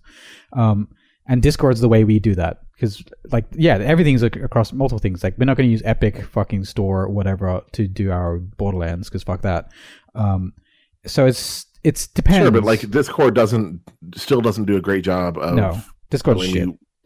It doesn't do a great job of telling me who who owns what game. Yeah, it doesn't. It, it doesn't Like I don't know whether my this, these friends own this game or not. Like, it- Exactly. there's and that's what I mean. Like there needs like if they if there was some kind of an integrated social part where Mhm. everything everything everything was one friends list Yeah. across multiple stores, which will never fucking happen. Never happen. But if they did, like that's that's the only thing that, that really irritates me about it. Yeah. I don't care about who who gets my money. Yeah. Um, with the exception of I'm not putting I'm not buying anything from Epic until they have a proper store. Fair. Um, and and and I, I have an issue with their their exclusivity um Hmm. plan. So like that's really where I care about who gets my money because I don't want to support that Sure, part yeah. of it. Yeah. Um, That's your but regardless of that, like I bought stuff on Origin, I have bought stuff on on fucking UPlay, hmm I have bought stuff on GOG. Like I don't, I I don't, I'm not against having multiple places I'm buying games at. I It's prefer the majority of my games to be on Steam, mostly because like that's where I feel my games are secure because Valve's not going anywhere. Yeah. Well, so, so Um, think yeah. Same same reason why like I buy all my movies on Amazon, buy Mm. anything through Vudu or through fucking Walmart or any other digital retailers you can buy movies through. I buy them on Amazon because I know that they're going to be around. Mm. So I, yeah, like, and but in the end, for for me, is I understand why why Rockstar is doing this. I think it's purely a money move and a fuck you to Steam. Um, I'm curious whether. Like this is not going to be the first all out. This Oh, hasn't- this it'll also be coming out on. Google Stadia in November as well. damn straight. Like I'm happy about it. Like I, I, I, like I really, especially since Valve stopped making good games, aside from Dota, um, I'm really am on the page of hey, Valve, you're they're just rolling in money. They are just rolling in money. That thirty percent cut is ridiculous, and I'm I'm I'm on board with more more developers saying fuck you to them because it is ridiculous. It's been ridiculous this whole time, especially since their their distribution network is mostly, as far as I understand it, torrent based anyway. It's not like you're getting all that from their servers. Um, like it's I I'm with these guys. I think it's painful, but I'm with them because Valve's got a monopoly, and it's it's pretty fucked. If they were a better company, if they had like low rates like Epic, and they were like pro consumer in like other countries like Australia, I'd be happy. I'd, I'd be against this because then it would I mean, to be. be fair, they're more pro consumer in Australia than Epic right now. Oh god. Yes, that's not hard though. Epic sucks. Epic fucking sucks. I bought my games on fucking No, no, no. The thing. is like I, I, I'm not, I'm not one of those, that, you know, uh, um, deifies Gabe. I yeah. don't, you know, I'm not some fucking like Epic or uh, um, Steam or Valve show. Praise Gaben. but for me it's it's Yeah. another store has not proven themselves to one Yep. reliably be around for another five years hmm um and two to have the suite of features and the proper fucking storefront that valve has Yeah, exactly. Yeah. it's They it's kind, it's kind of like it's kind of it's kind of the same reason why i stuck around playing wow for as long as i did because i would try and go play, play other games but they just didn't have the breadth of content and Mm. What i what i expected at that point from the established thing that i had been doing Yep. And and so like the same reason why I, if I buy Red Dead Online 2 or Red Dead, Red Dead Redemption 2 on PC, I'm just going to wait for the Steam version. that's fair. And that, that's the thing. Like especially because this game's already a year behind other co- platforms. Like I think it's perfectly fair to just for everyone at home make your own decision and vote with your dollar. Like for me, I'm. Now, what's gonna bug? What's gonna bug me? Mhm. And and and and this, it bugs me occasionally with Ubisoft games too. Is I wish that on I I wish that on Humble Store you could you could decide which store you wanted to get the key for. Mm, Because actually, what I prefer to do is buy it on Humble, right. have some of that money go to a charity, Yeah, that makes sense. have the Steam key. That's that's that'd be really good. Like that's that's cool. Like if and that's the thing, I would love for the um, Rockstar launcher to be that. It's not gonna be. But Yeah, if I can buy it through Rockstar, but it'll give me a GOG key, I'm happy. That's that that would make Right. a lot of sense. yeah. It's like any anymore. I mean, honestly, anymore. I I actually very rarely buy games directly through the Steam app. Mm, More often than not, I'm buying Steam keys through. Humble. 100%. Or like for me, it's like whatever, like CD keys. I, I just go to the cheapest place because that's that's how I roll. Yeah, I don't I don't trust any of those fucking sites. They've all worked fine for me. Green Man Gaming is the only one I have grown to trust. But they're also like they've gone back up to like normal retail prices. So fuck those guys. Yeah, they have. Um. So yeah. Anyway, but yeah, it's that that's that's an interesting discussion I wasn't expecting to have. Overall, though, it's coming to PC. You gonna play RDR on PC, Dourin? I don't know because I never finished it on PS4 still, but man, Mm. that game running at 60 would probably look real fucking good. I'm I'm very curious how optimized the PC version is going to be. Their PC games have been very good. Okay, good, good. I I didn't know that. That, that They, makes sense. yeah, they have a good they have a good track record for their PC ports. I mean, I, I know GTA Five uses way too much CPU, but I don't know. We'll we'll see. Um, because it still uses a benchmark for a bunch of stuff because it doesn't use CPU. um, and also has texture streaming things, but also you can fly jets, so it's not really their fault. Um, Thurbleton, Yeah. you you're an RDR guy. You care? Um, I'm not an RDR guy though. Um, eh. I mean, like that. On, on the topic of like fuck Steam kind of thing, Mhm. and or, or or like letting people choose which platform they want to do stuff on. Uh, there is a potentially interesting thing that happened recently as well. If we want to go to the next news topic, Oh, uh, sure. Yeah, let's do that. What's what? Do you, what are you thinking of? You talking I'll Modern write that Warfare? uh, yeah, no, there, there's a, a a thing I rem- I, I remember like there was something big that was not like the the industry probably doesn't care much about it right now, but uh, there's a they're about there- to. there's a, a ruling in a French court. Uh, Okay, this is news to me. All right, go ahead. Yeah. Uh, go ahead and check the. I, I, I posted the link in the, the Ooh, uh, up, up on my end. But yeah, a, a while ago, um, Valve got sued for like in 2015. The question of like digital goods and like, hey, I want to be able to resell my game, and Steam, of course, Valve said no. Uh, and the Well, French Valve, ruling- spe- Valve specifically said like no because we don't sell you a game. We are a subscription service. Oh, yes, God.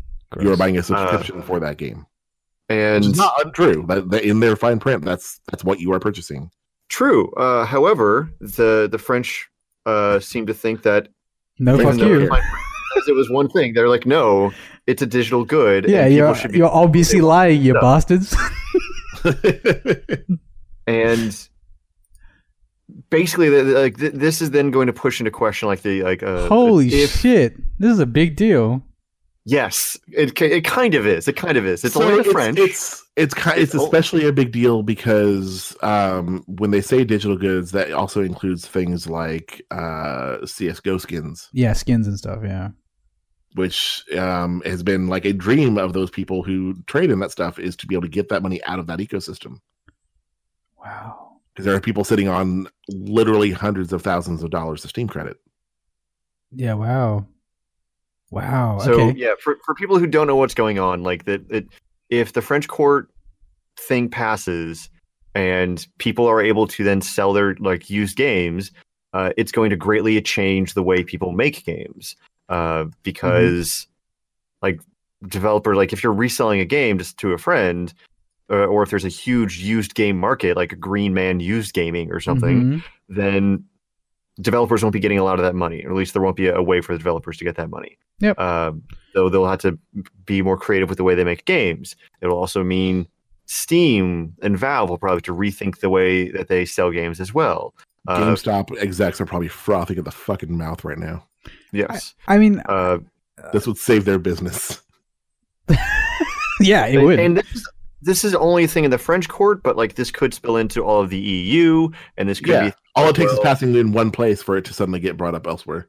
yes, Yeah. There there's precedent then. especially in the Uh, EU because they, they kind of work as a Yeah. block. Um, and the EU is very strong. Like they've been able to force fucking Google to do stuff. So, and Facebook, the EU's been instrumental to changing Facebook's rules, not for the better, but you know whatever. Um, this is uh, like this is curious to me because I'm. It's not like it's not going to be like the '90s with used games, like physical used games, because the internet by has shown that it's the scalability of it is unlike anything else. Um, it's like used games, no matter how big it was, would not be nothing compared to be to allowing used games on a like on the equivalent of Steam. Nothing. It's not the same. Not the same at all. So this could be fundamentally game changing for the industry um, if it passes and if it then spreads, which are two big ifs, but very curious. Very curious. Um, So, yeah, it, it is a thing that I'm like keeping an eye of. Kind of. Yeah. Like, I- like like New Brahma, I care a lot about the world news. I'm. I bet the- my personal bet on this is that um, this will leave companies pushing back towards that early stage of oh no you only get one key and it's redeemable once and then if you resell the game that person has to buy this five dollar key again and or whatever Well, that was kind of always the the uh I think Valve's argument of their subscription model. Of Yeah. like you're getting essentially that subscription is your key yeah and at any time can be revoked and all of that. Because that's, that's the other thing this also can affect is like what does it mean when you get a VAT ban or VAC ban? Mm-hmm. Um, at that point, they're taking away your games. They're not allo- allowed to do that anymore under this ruling. yep. And so, what does that mean about them having to maybe pay you for your games if you get banned? that'd be funny. That'd be pretty funny. But yeah that, that whole like getting banned stuff is a whole other like a whole discussion in of itself. Anyway we don't have time for that. Um any last thoughts on the on the french news before we move on? Or red red redemption? Cool. Yeah. Moving on to the last piece of news this week oh it's only been an hour and 20 we're actually doing pretty well um considering how much we've covered uh, Shawn Layden, going back to PlayStation. I said I promised at the start we'd come back around, and I'm doing it. Um, Shawn Layden is leaving PlayStation. That's curious. Another one bites the dust. so it's Well, not only him, okay, but so a, who so who are they putting in to replace him? This is like something they've done before. Uh, that is a good question that I don't know they have the answer to yet. yeah. I'm, Oh, that's even more disconcerting. I, huh. So like, because Andrew House is gone, right? He was the last big one, and then then Shawn, and before him, Jack Tretton, the the god tier, Jack Jack, Tretton, Tretton, oh, um, Judd, uh, mm. my favorite man in video games, or used to be in video games. Um, they are their face men are. I mean, like, okay, there's there's two sides to this, right? Um, part of it is because because Sony's been so successful this generation, their CEOs are actually being headhunted by other corporations. That's something that's actually happening, right? So that's part of this. It doesn't seem that simple because usually when a CEO is headhunted, um, they are they have they have to give like six months or a year notice to the company, and that's why we usually know about the succession plan because they have that time to suc- to form a succession plan, train up their their next person. Um, that's why things move so smoothly in corporate world. Because this did not do that, it could be something purely internal, which is the suspicion, and that's why this is very curious. That's why you brought it up, Thurbleton, right? Like someone in this group brought up that this is concerning um, for overall Sony. Um, who, who was that? I forget who it was. yeah, it's it's I I I kind of said that before, like when we were in show Hmm. notes. It was also a thing of uh, of based off previous ways they've handled it, like with Hmm. with uh Trenton or not Trenton, um, But yeah, it, what, what was Trenton? moving into the position. and Trenton and House, they both like very clearly had their and um, what's the other guy? When Yoshida changed from World, uh, uh, the, the the guy who controlled all games to one step lower, they totally like had had a full announcement regarding who's next and all that kind of stuff to the, to the community because part of this it's like a weird thing it's it's like wrapped in this year of silence from Sony is that they used to be pretty like hands-on with their community. Like people got to know their CEOs, which is like strange for any company, but people fell in love and had like memes around CEOs. The famous one being Kaz Hirai. Um, and that's just been something that's very unique to gaming that's quietened down for Sony this year because they had that year of silence. So that rolled into this maybe raises more questions than there actually is, but maybe not. Maybe this is something like deeper because there's always been rifts between East and West when it comes to Sony. Um, there was like Japanese parts of Sony expressed their concern that Sony was getting so Sony gaming was getting too Western with the PS4, and it was like interesting because that then fell out with the PS4 becoming the second most successful console Sony has ever made. So it's I'm very curious if there's an actual rift here between East and West because if if there if Shawn is being put out for reasons that are internal, not just him being headhunted, I bet it's because Japan is um, taking more control with the PS5. Like, Dourin, what are your thoughts? I I don't know because uh, when we're sitting here b- between console generations, Mm. it also just seems like maybe this is just an opportune time for somebody who maybe Yeah. wants to get out and do something different to Yeah. do so. Exactly. So And- like like you can kind of go you can kind of go the tinfoil hat route, but it's, you can Mm. also kind of look at it in this way as well, where like if you're gonna get out, like this is the now's time. the time to do it, not Yeah. not like you know the launch year of the console, which looks even worse for the company. Yeah, who's that guy? The the Microsoft guy. Fuck, what's his name? Spencer? No, that's the current guy. No, Who's- Spencer's kind of Mattrick, guy. No, Don you're thinking Mattrick. of, uh, Mattrick.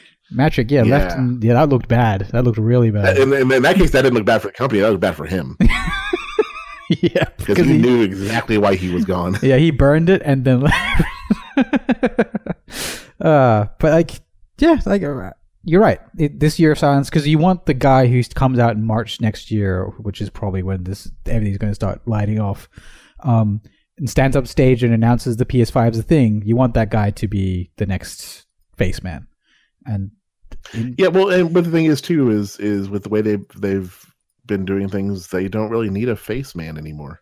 Maybe, maybe like I've Like like they're not doing they're you know maybe they're continuing this again this next year. We'll see, but like hmm. they may not be doing their press conference stuff anymore, so they may not need that face guy. So, like, that may not be what they're doing, but I feel like this is something akin to gaming being weird this generation, where I don't know if this is the right path for them. I suspect this will be less successful than their old path. Um, I think Nintendo, it worked for Nintendo because they kept using Facemen for their Nintendo Directs. Like, people Yeah, got used to Well, that. I mean they did until they aren't anymore. Yeah, they aren't anymore. Um, which is curious because they're kind of rolling with the success of the Switch, right? And but they're also making individual games, like even putting those facemen to the fore, right? So that that that Smash guy is on when they're talking about Smash and stuff. So they're kind of like diversifying there. But I think that there is something about the emotional connections people develop to their consoles. Maybe that's no longer a thing. Maybe that was just the 90s and 2000s. Maybe with this new generation of kids, that's just not going to happen anymore. But they are losing that going forward, and I don't know if that's a good thing. Um, that emotional connection was strong and drove sales. I can guarantee you that, and whether that's not required anymore is yet to be known. Yeah, I feel like with with like. I, I, I with, the way things have changed, that emotional emotional connection now, I feel like is with the game, not with the console. Maybe, maybe that might might might be a good thing. We're not sure. We don't know.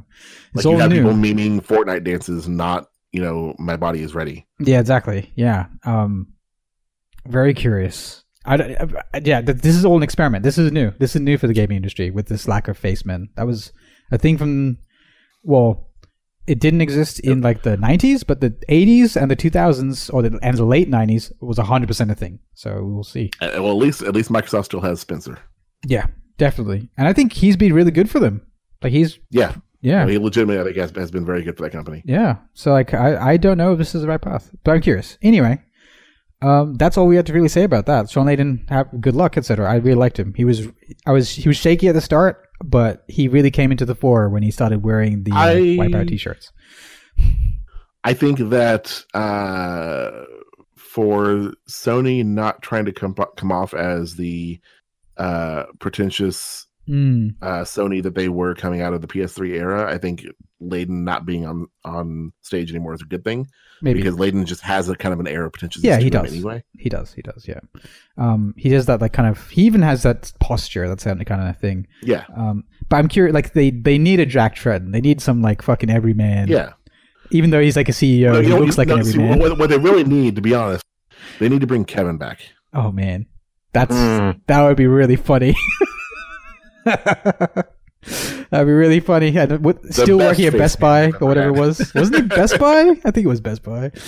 Oh Oh, god, yeah, I think that's what he did after Sony. Yeah, yeah. No, but like he, like he looked like he was walking through those gaming stores, didn't he? Or was it just kind of walking through the street? no, I think you're thinking of when he was done doing the Sony stuff. He started doing stuff. I think it was for Best Buy. Oh, okay, maybe, maybe. Anyway, they need they need a face for the PS5, in my opinion. We'll see how it goes, though. It's a weird world. Um, last thing before we move on and take a break here, um, Pokemon. They showed some Pokemon shit, and um, all I have to say is that I really like these. We were worried there for a second there wouldn't be any Galarian designs, um, but then not only have they shown Galarian designs, but they are they are by far my favorite uh, designs, except for maybe um, the Ice Ninetales, since they started doing re- redesigns like with Alolan stuff. Um, we, we can agree to disagree. You don't like Alolan Ninetales? No, no, I mean about the the new forms. Oh, dude, I, I, I just have. The, you guys can see it at home, but in the spreadsheet, I just have two pictures. One's Galarian Weezing, and he's got top hats and a mustache. I love it. I, I I've had I've had a very lengthy conversation with a friend, kind of outline I've had with some of the more recent uh, Pokemon designs, and I think a lot of it honestly comes down to I take issue when a Pokemon's design uh huh. um, is in some way designed around a human-made object. Oh, okay. All right, yeah, that, you know what? Like teapots are stupid. I'm with you. I'm with you with and that. so like my now my, my my friend did like somewhat sell me on the the uh, cleverness of that Weezing's design only because those are top hats, but they're Yeah. also smokestacks. the smokestacks. Yeah, they're. It is a but still, fantastic they are both man-made designed things, and therefore a dumb thing for a Pokemon to be designed around. I mean, you're not wrong. Like, And, and that said, that said, I am fully aware that those have always existed. Fucking Voltorb and Yeah, and uh, 100%. Electrode were dumb too. Uh huh. I thought they were dumb, but I real and you know what? I oh, I've always hated Koffing and Weezing because they suck. But this Weezing will probably make it onto my team. I guess of, I just I just would like to see a lot more like cleverly designed animal Pokemon because I feel like we're starting to almost get to a point with a lot with a lot of the Mm. like new designs of Pokemon. yeah, We're starting to get to a point where like a lot of them are looking like Digimon. they they they suck. A lot of the new designs really suck. I, they just look like slightly different versions of old designs. That's the problem when you have 700 to 800 whatever Pokemon. Is that yeah, that, that's the other thing too. Is like, how about this? How about we just stop designing new ones Yeah. and we just like focus on making better games? Yes. Because here's here's my hot take: Pokemon games have been trash for years. Whoa. I liked Sun and Moon. I hate buy you. all of them, but they have been trashed for years. I liked Sun and Moon. Legitimately and liked this one them. and this one looks to not be any better than the other ones. Oh, I um, In fact, this might actually be their weakest game yet. I mean, you not you might not be wrong in that one. But it's to- we'll see. It's too early to call because the new Ponyta looks all right. Yeah, it'll be cool when it um like fucking lazily animates across the screen. Today's, today's been full of hot takes, and with that though, I'm I'm on board. I like the new Ponyta. Dur- and, le- and lets out fuck its off. four bit cry.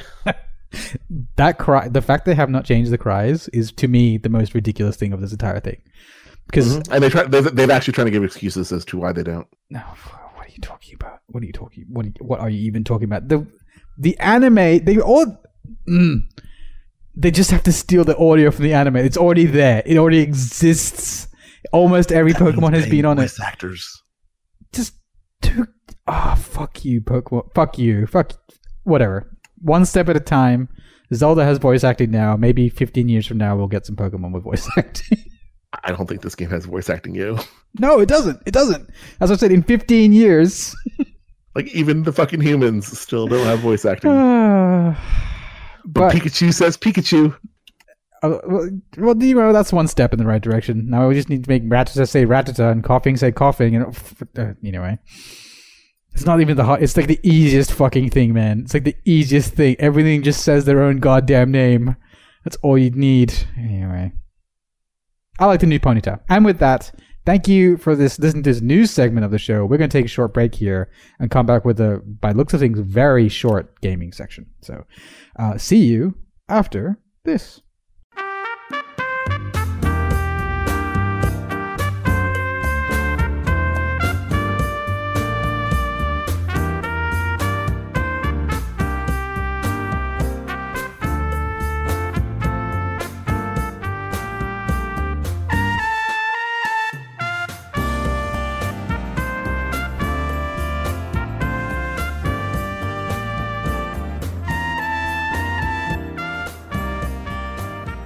And we're back for a very short what we've been playing segment, just to make sure that I'm not missing anything. Thurbleton, do you have anything you're playing? World that- of Warcraft. Moving on. Dourin, do you have anything you're playing? Elder Scrolls Online. Moving on. okay, all right. Um, I have been playing recent games. Um, kinda, not really. So I have like just two quick things to talk about, really, and one plug kind of thing. Um, for this fortnight, two weeks, whatever. Um, Borderlands Three. Talked about it last time, and since then I finished True Vault Hunter mode with uh two Vault Hunter, oh, one Vault Hunter. I finished the normal game again with a second Vault Hunter.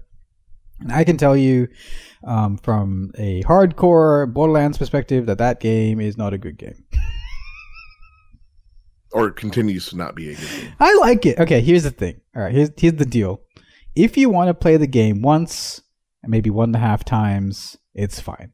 If you play, if you want to, if you think you can play this game over and over again, like you did with Borderlands Two, um, and, and like maybe like eight, ten times or whatever, and, and put like shitloads of hours into the end game and like grind up to Ultra Vault Hunter mode or something similar, this is not that game. It's um, to tell you how much is not that game. The first patch they released for the game was to reduce the drop rates of items. Cool. That's that's what I wanted. Because, you know, Less fun. exactly, they wanted to uh, ex- extend the end game because everyone was getting all the items too quickly. And I'm not talking about a little. So let's let's put it in perspective. The highest difficulty of that game gives you plus 600% to drop rates. This is the printed value. Um, what do they think would happen when people play the game in a looter shooter? They immediately try to find a way to play it in that difficulty and then just farm. And what happened was in Right. the first week everyone had all the items. Um, because there only, there's only 204 leg- legendaries or so. Um, and so what they did then was just nerf the fun for everyone after those first week of people. So after one week, they reduced drop rates to about one tenth of what they were. So previously, bosses would drop like four legendaries. Now they have a chance of dropping one. Um, it's because that's a good game. Um, also, the uh, classes they are rebalancing the classes, but instead of making them all strong, they're just making the best classes weaker because they were having too easy of a time in the end game. Cool. Uh, and beyond that, uh, the last couple of mo- most difficult things in that game, if you have the right build, you can walk over without dying. And uh, there's there was a while there where there was a build where you didn't even have to have to look at the screen because all you had to do is throw grenades. Um, yeah, that game. It's really good. Again, it's really it's really good if you play it like one time. I had a lot of fun with it.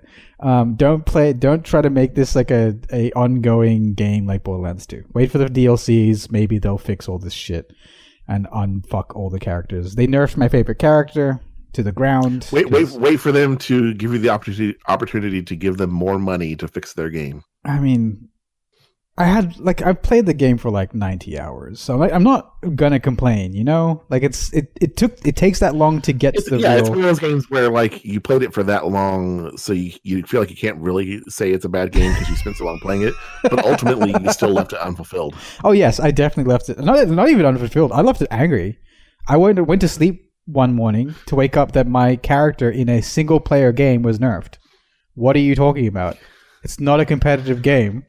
Uh, excuse me, it's not single player. You play with three other people, and it is not fair that you're having more fun than they are. Oh my god. oh my god! But all the characters are strong except for. Oh yeah, not only that. Um, so not only did they nerf characters in the single player game, they've people have done the. Uh, I think it was sixty-two percent of all skills in the game across all Vault Hunters either do not work or do not work as in, as printed on the skill text. Yeah, I heard something about that. That's uh, that's cool. That's really cool. Uh, a lot of them are for two characters. For Amara, which is the siren who punches things, one of her trees pretty much doesn't work. Um, it works to some degree in some weird ways, but not as printed. And some things just straight up don't work, like definitely don't work. And for one other Vault Hunter, which is Zane, um, the operative, half his skills literally do not work. Just don't, just don't, just don't, just do nothing. You put the points in them, and nothing happens. Um, so yeah, again, the game is fun for one playthrough. I'd pick Moze because she seems like the character that works and is also the strongest character in the game. I, I you know I've gotten to a point where I feel like I need to not be the one who comments on uh, your descriptions of Borderlands, Borderlands 3 and your complaints about it because I've never been a fan of Borderlands. Uh-huh. Um, I've played them because my friend has always bought them for me, Okay. Um, and so we'll play together, and like that's a that's a decent amount of fun. yeah, that's how I play other it. games we can yeah, play together. people. Yeah. Yep. Um, but with all the shit surrounding this game Oh my god. and this publisher and Pitchford, Yeah. I super don't like anything about this game. I Um, I was- so maybe I'm a little biased the other. I mean, you heard me last week. I was the one guy who was in this game's court. I was that guy. I was the one guy on as far as I could tell. And now, nope, nope. I w- oh yeah, that's that's actually definitely an important thing. I would not buy this right now. I would not buy. No, That's the important bit. Is uh, you- by the way, after 90 hours, don't buy it. don't buy it.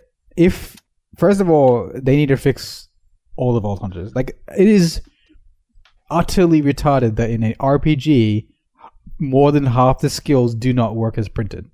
That's that doesn't that's even nonsense. That's nonsensical. Yeah, like- Like how how does that get past QA? Or more specifically, what person needs to be fired for ignoring the QA team? exactly. Like what the fuck? Who? It's a what? known shippable. It's a known shippable. It'll be fine. It turns out that the so people who played Zane, they struggled with the end game content. Like that was the biggest complaint across the Reddit was everyone who played Zane, and it turned out that yeah, half his skills literally don't work. So it's like what? What is wrong? Uh, and oh, I can't, I can't. Like, and this these kind of things take people to get into the game and test and actually sit there and like start up like multiplayer matches and like start a melee with each other and actually like test individual skills with like specific weapons so you can tell. It took that long for the community to catch on to this nonsense. And even then this is kind of when i broke with the community. Most of the community don't see this as a fundamental problem. They're just asking for a fix like if i heard this when i before i bought the game i just wouldn't have bought it Wait, I'm sorry. They don't see it as a problem that half the skills in the game don't work. I mean, they're like, hopefully the next. They're, they're just like waiting for the next patch. That's what they're doing. They're not complaining about. There's like almost no complaints about it. It's just memes and hoping for the next patch to come out. That's. They should be on. That's that Reddit should be on fire, So- but it's not. So what you're saying is the community is just as broken as the game. Yes, it seems like the case. Um, the only the first thing that actually got the community to go up in arms was the nerf on my character, which is FL4K, um, the robot dude. Like it took that long for the community to actually get angry about something because they nerfed him in the first patch, and it was like, okay, this is weird because the single player game. Why are you nerfing him? But I guess I was like twice as strong as everyone else, so maybe that's fair. But then they made one of his skills, like one of the key skills for his entire for every build he uses, actually useless. So it's a build that um, every time you crit, you get a bullet back in your magazine. And that's pretty cool, right? That rewards skillful play. Blah blah blah blah blah. Mm. Um, what they did was they now make it one bullet every two seconds, which is nonsensical because most guns have a like a eleven shots per minute, sorry per second RPM, Right. which means it may as well be like plus one magazine size. in a single player game. So yeah, I'm out. I'm out. So I, I've, I've tapped out of Borderlands. Well, there was like done. there was there was one skill that there was one skill I guess that my friend was telling me that like it got like the the wording of it was like it gave an eighteen percent bonus to this thing, Mhm. but in actuality it was an eighteen percent bonus to um this ten percent bonus, which means you actually gained a 0.18 percent bonus Yep. overall. Yeah. Yeah. That's uh, yep. Yep. That's like half the skills in that game, apparently. So That's cool. I used to like that game. Anyway, that's my Borderlands minute. So my, my I've changed my recommendation to yeah, definitely buy it. It's the best Borderlands game. So this might be the worst Borderlands game. Don't buy this game. It's a it's a hard turn. yeah, it's a hard turn. I still enjoy my time, but I wouldn't recommend purchasing it. Um, all right. Uh, with that, I, I then bounced from there because I was like, "Fuck it, I still need a shooter, but I'm not playing this game anymore." Any time I put into it feels like a waste because they're either gonna nerf the thing, my characters, or the weapons, or whatever. I hate that kind of balancing. I don't like the nerf everything to the ground style of balancing. I like the Yeah. actual. I, I prefer the bring everything up to the level of the people yeah, who are and then make the enemies harder. especially when you're talking about a game that is not competitive based. Exactly. Like make the enemies harder. For, sorry, first bring everyone out to the same level, and then just make the enemies harder. That's that's how you do it. You don't. Anyway, whatever. In, competitive games, it's different, but in single player games or co-op games, anyway, whatever. So uh, with that, I was like, oh well, I'll go to a game that balances well, and I will say they balance well. They do. Destiny. So I was like, oh sweet, there's a new Destiny patch. This is the perfect timing. I hate Borderlands now. I'll I'll try this out. So I bought Destiny Shadowkeep. First thing I would like to say is Destiny has done a really cool thing with crossplay. Um, essentially, they've enabled crossplay across all platforms. This is a pretty cool thing. No not many people are talking about. Um, which means that you, if you own bits of Destiny everywhere, you now have Destiny, the same characters everywhere, and more importantly, if you choose. So you can go to their website and you can link your characters to Bungie, and then um, it, it actually keeps records of every character on every platform, and you can choose which characters to use where, when. But um, mm, uh, it's not quite that simple. From as I understand it, it's not quite that simple. What have you heard? Um, when you go to link it, you choose your account, yep. and that is the account that is linked. Mm-hmm.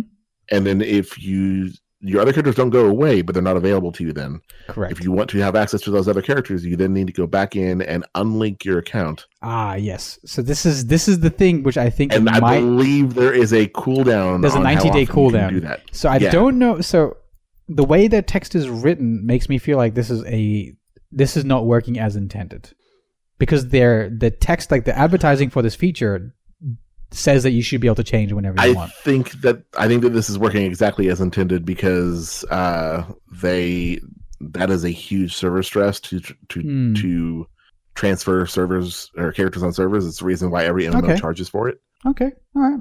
Um, and it may be something that eventually, when like the community kind of cools and like the number of players Hmm. aren't as high, maybe they'll make free. Yeah. But right now, that they would kill their servers if they Okay. just made that free to do constantly. Cool. That make, that that kind of makes sense. Like to me, that kind of doesn't make sense because it's essentially the same as uh, everyone having six characters instead of three. So I'm like, okay, that doesn't sound that that too is hard. that is stuff on servers is weird. Like Yeah. yeah. it's you know when a lot of games you you know the, the, the MMOs will talk about like you know they want more inventory space and like the the like adding inventory space to like basic backpacks of MMOs is apparently Mm. like a massive Really hard. massive deal to server in- infrastructure. yeah. Um, just because of So, like the amount of data that, data points that adds and the amount of calculations that adds. Mm, yeah. Um, so so? But Any intricacies you you add Yeah. to those servers are going to make things more difficult. But we'll say that, but hell, you know what? This is still a step in the right direction. Uh, I, I, I enjoyed it. Yeah, I, I was, I was happy with it. Um, I, I, I did notice that I couldn't then change to my piece because I essentially went, okay, I'll just use my PSN one for everything because that has all my exotics. Um, but Mhm. then I was like, wait, you said I could change whenever, but I can't change back to my PC one. Why not?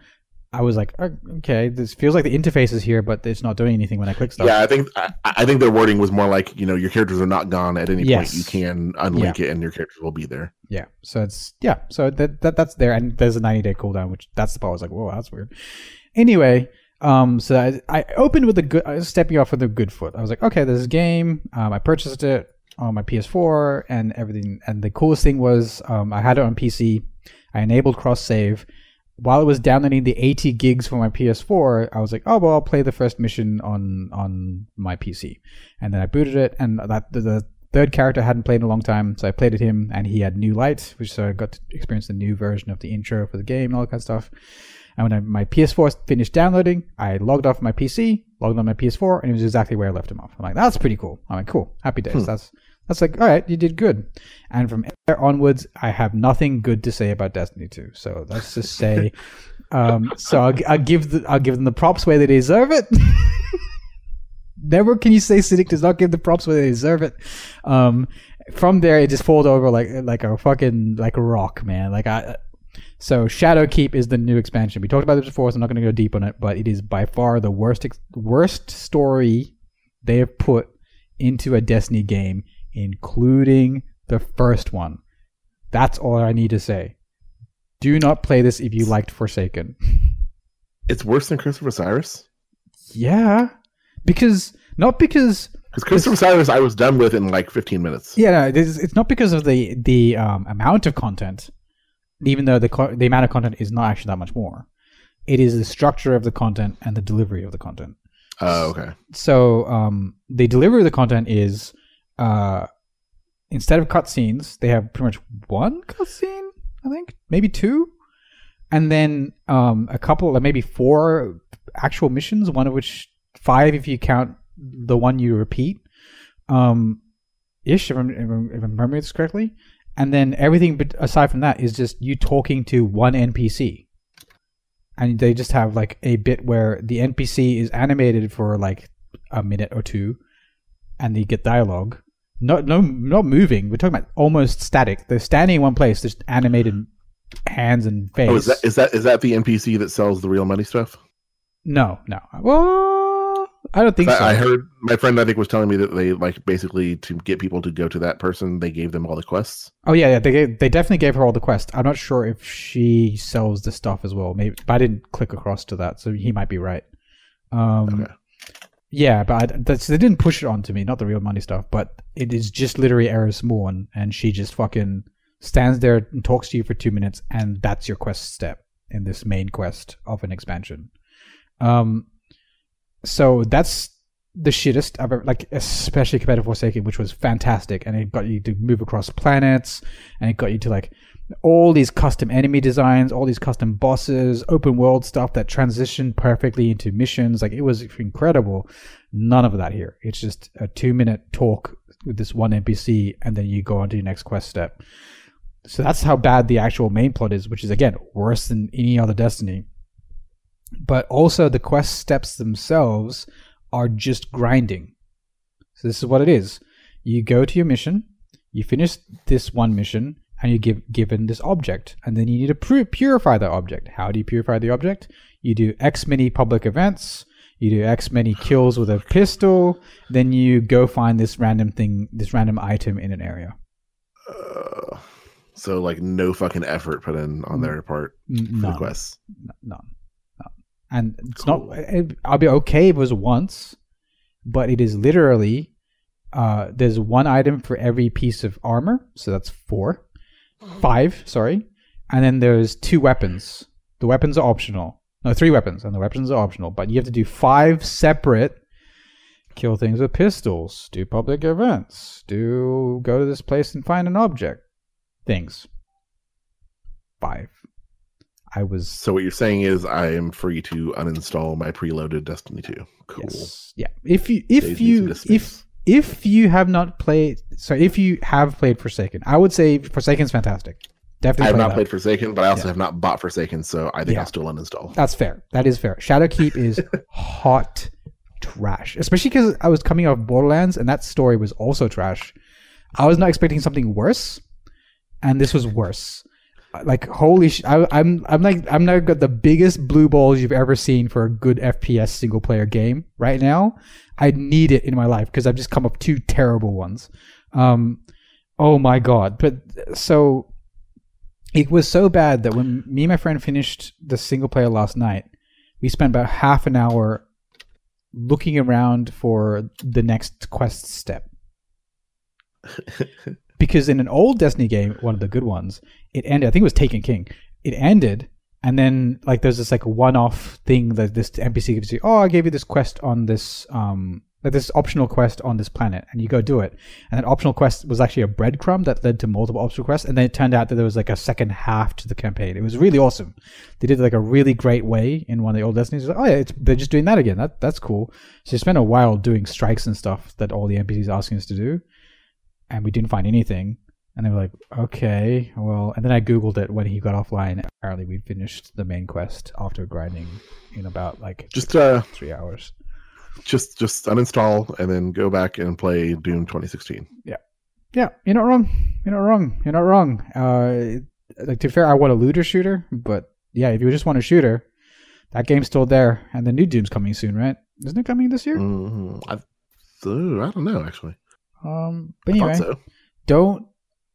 Okay. uh, Oh yeah, and, and and to add um pain to all of this, or put salt in the wounds, however you want to say it, um, on PS4 in European regions, including Australia, Forsaken disappeared off the PSN store. what? I'm, I'm sorry. Come again? It's just it's just gone. All the links on the Destiny website lead to nothing. It just errors out. Um, searching the PSN store, it's not there. It feels like Activision gave them one final big fuck you or whatever, because Forsaken is just gone. I- wow. It's just at least in Europe. I don't know how it is in America, but it's yeah. I, I looked at the Bungie forums. Huh. It's been reported by everyone. It's like there is no like so the good campaign you cannot even buy anymore for console. I bet Bungie's livid right now because like I was like, oh yeah, I bought it on PC. Maybe I'll buy it on PS4 because then I could play it with my friend. And I looked for it, and I was actually there with wallet in hand, proverbially, waiting to buy Forsaken for a second platform, and it was not there. Um, and all the in-game links, there's even in-game links that link to it, and they just broke. And Uh, it, is still on the uh, US, US, store. one. There you go. There you go. But in Europe, yeah, it's gone. So um, yeah, you know. Hmm. So uh, if uh, but hey, again, where where you deserve it, give them praise. Forsaken on PC is still fantastic, and if you haven't played that and you and you hate Borderlands and you want a looter shooter, that's that's still good. I, I really enjoyed that one. So, so real quick, um, I don't know if they've addressed this or not, but like working under the assumption that maybe this game gets good at some point, hmm and maybe you'll want to go back and play it. hmm Um, if a if an expansion goes on sale on one platform and you buy it on that platform, do you then have access to that expansion on all platforms? No.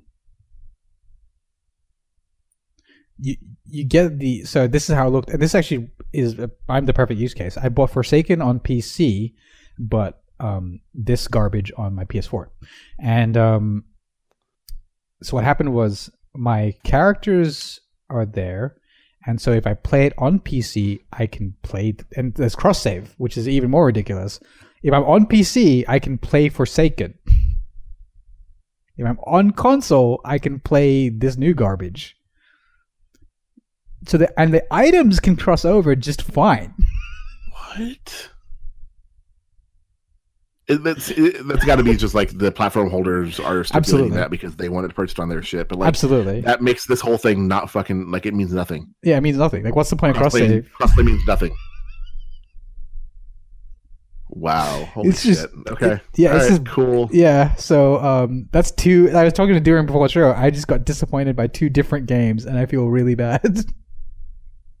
Borderlands Three was shit, even though I was really liking it, and uh, my my what's it called? Um, rebound girl Destiny uh, turned out to be a bitch who didn't put Yeah, out. My, my, my, my friend who who was the one who bought me the previous two uh, Borderlands games and Mm-hmm. therefore obviously is a very big Borderlands fan. yeah, Uh, also has not had good things to say about Borderlands Yeah. Three. no, it's um. I was there, man. I was there, and I was there for Destiny 2 as well. I, I bought fucking the new expansion. I was like, oh, sick. And I was playing. I have a long weekend. I was planning to play it all weekend. We finished it in a day, and that was a day with me forcing myself to play, not having fun, trying to get to the grind sections of this main plot. Because like, oh, there has to be some cool stuff after this grind, right? Because Forsaken was amazing, but there wasn't. It's not worth it. It's they um, brought back old old bosses, but the new versions of those bosses are easy and they take like a minute to kill, and it is like they brought back Crota, which was a raid boss for this, and it took like a minute to kill him because they streamlined the fight down to just like a nothing. You just kill two knights, you get the swords, you walk up to him, and he dies. It's not playing the raid again.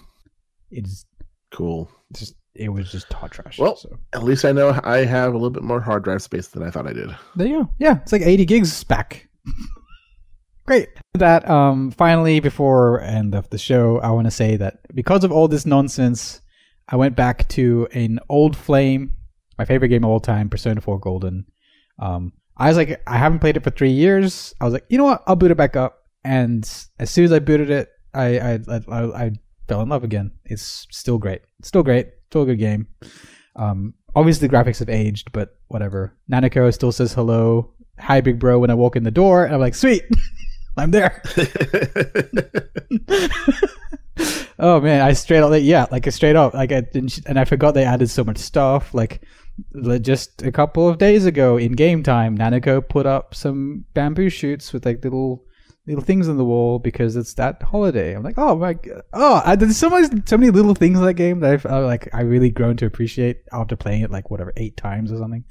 Um, yeah, so that's what I've been doing to um, you know, recover from these this swathe of shit games that I've been making myself play. Um, oh, it's it's it it hurts, man. Because you, you, anyway, whatever. And with that, thank you for listening to this episode of the Scotchcast. What are we at? Just over two hours, so we're doing well. Um, Dourin Thurbleton, thank you for joining me. Do you have any plugs for this? Um, I'll start first to give you some time to think. Um, my plug is.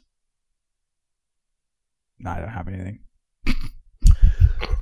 BlizzCon's coming up soon. Blizzard has their virtual ticket up for sale with all their virtual goods that you get for for buying it, including Yeah. Overwatch skins, a new transmog for WoW, some pets in WoW. Don't buy it; it's fifty bucks. So it's an anti plug. Don't buy this thing. Okay, I'll join that. Don't buy Borderlands. Thurbleton. What's what's your plug this week? Outer Worlds. We didn't talk about that, so. You wanna- Yeah, I'm not. I'm not going to talk about that till it's done. But like, Okay. play play that. When does I it come will- out? It's out now. I mean, like, it's out now, Hmm. but you have to buy it Oh, on Outer the, Worlds? the Epic Game Store. Well, that's what I mean. What is it? When does it come out on Game Pass? Oh, that I don't know. I think it's like next month or something. So uh, just to explain to the audience, uh, Outer Worlds is on is coming to Xbox Game Pass, which is great. I just don't know when. I think it's like next month. Oh, uh, oh yeah, pre-install. Uh, twenty fourth. Yeah, there you go. So it's like one month Cool. exclusive I to the will be installing that then. There you go. Um, so that's that's a good news story for that game. So a lot more people will play it, I assume. Um, yeah. So there you go. Don't go. Oh, don't actually, no. You know what? I take that back. I do have one other plug. go ahead. PSA type of thing. I don't remember if I said this uh, last time or not. Um, but the uh, CBS All Access Picard show. Did I, did I mention that last time? Yeah, yeah, yeah, yeah, yep. You did. I mentioned that, that it is uh, the day after airing on there. It's going to be on Amazon Prime. Mhm. Mhm. Okay. Okay. Well, It's okay- it's I'm- okay to I'm plug gonna it plug it again. again Yeah, there you go. because that show looks real fucking good, and more people need to watch it. Picard is on Amazon. Oh, I dig it. Yeah. Cool. And with that, thank you for listening to the Scotchcast. See you next time.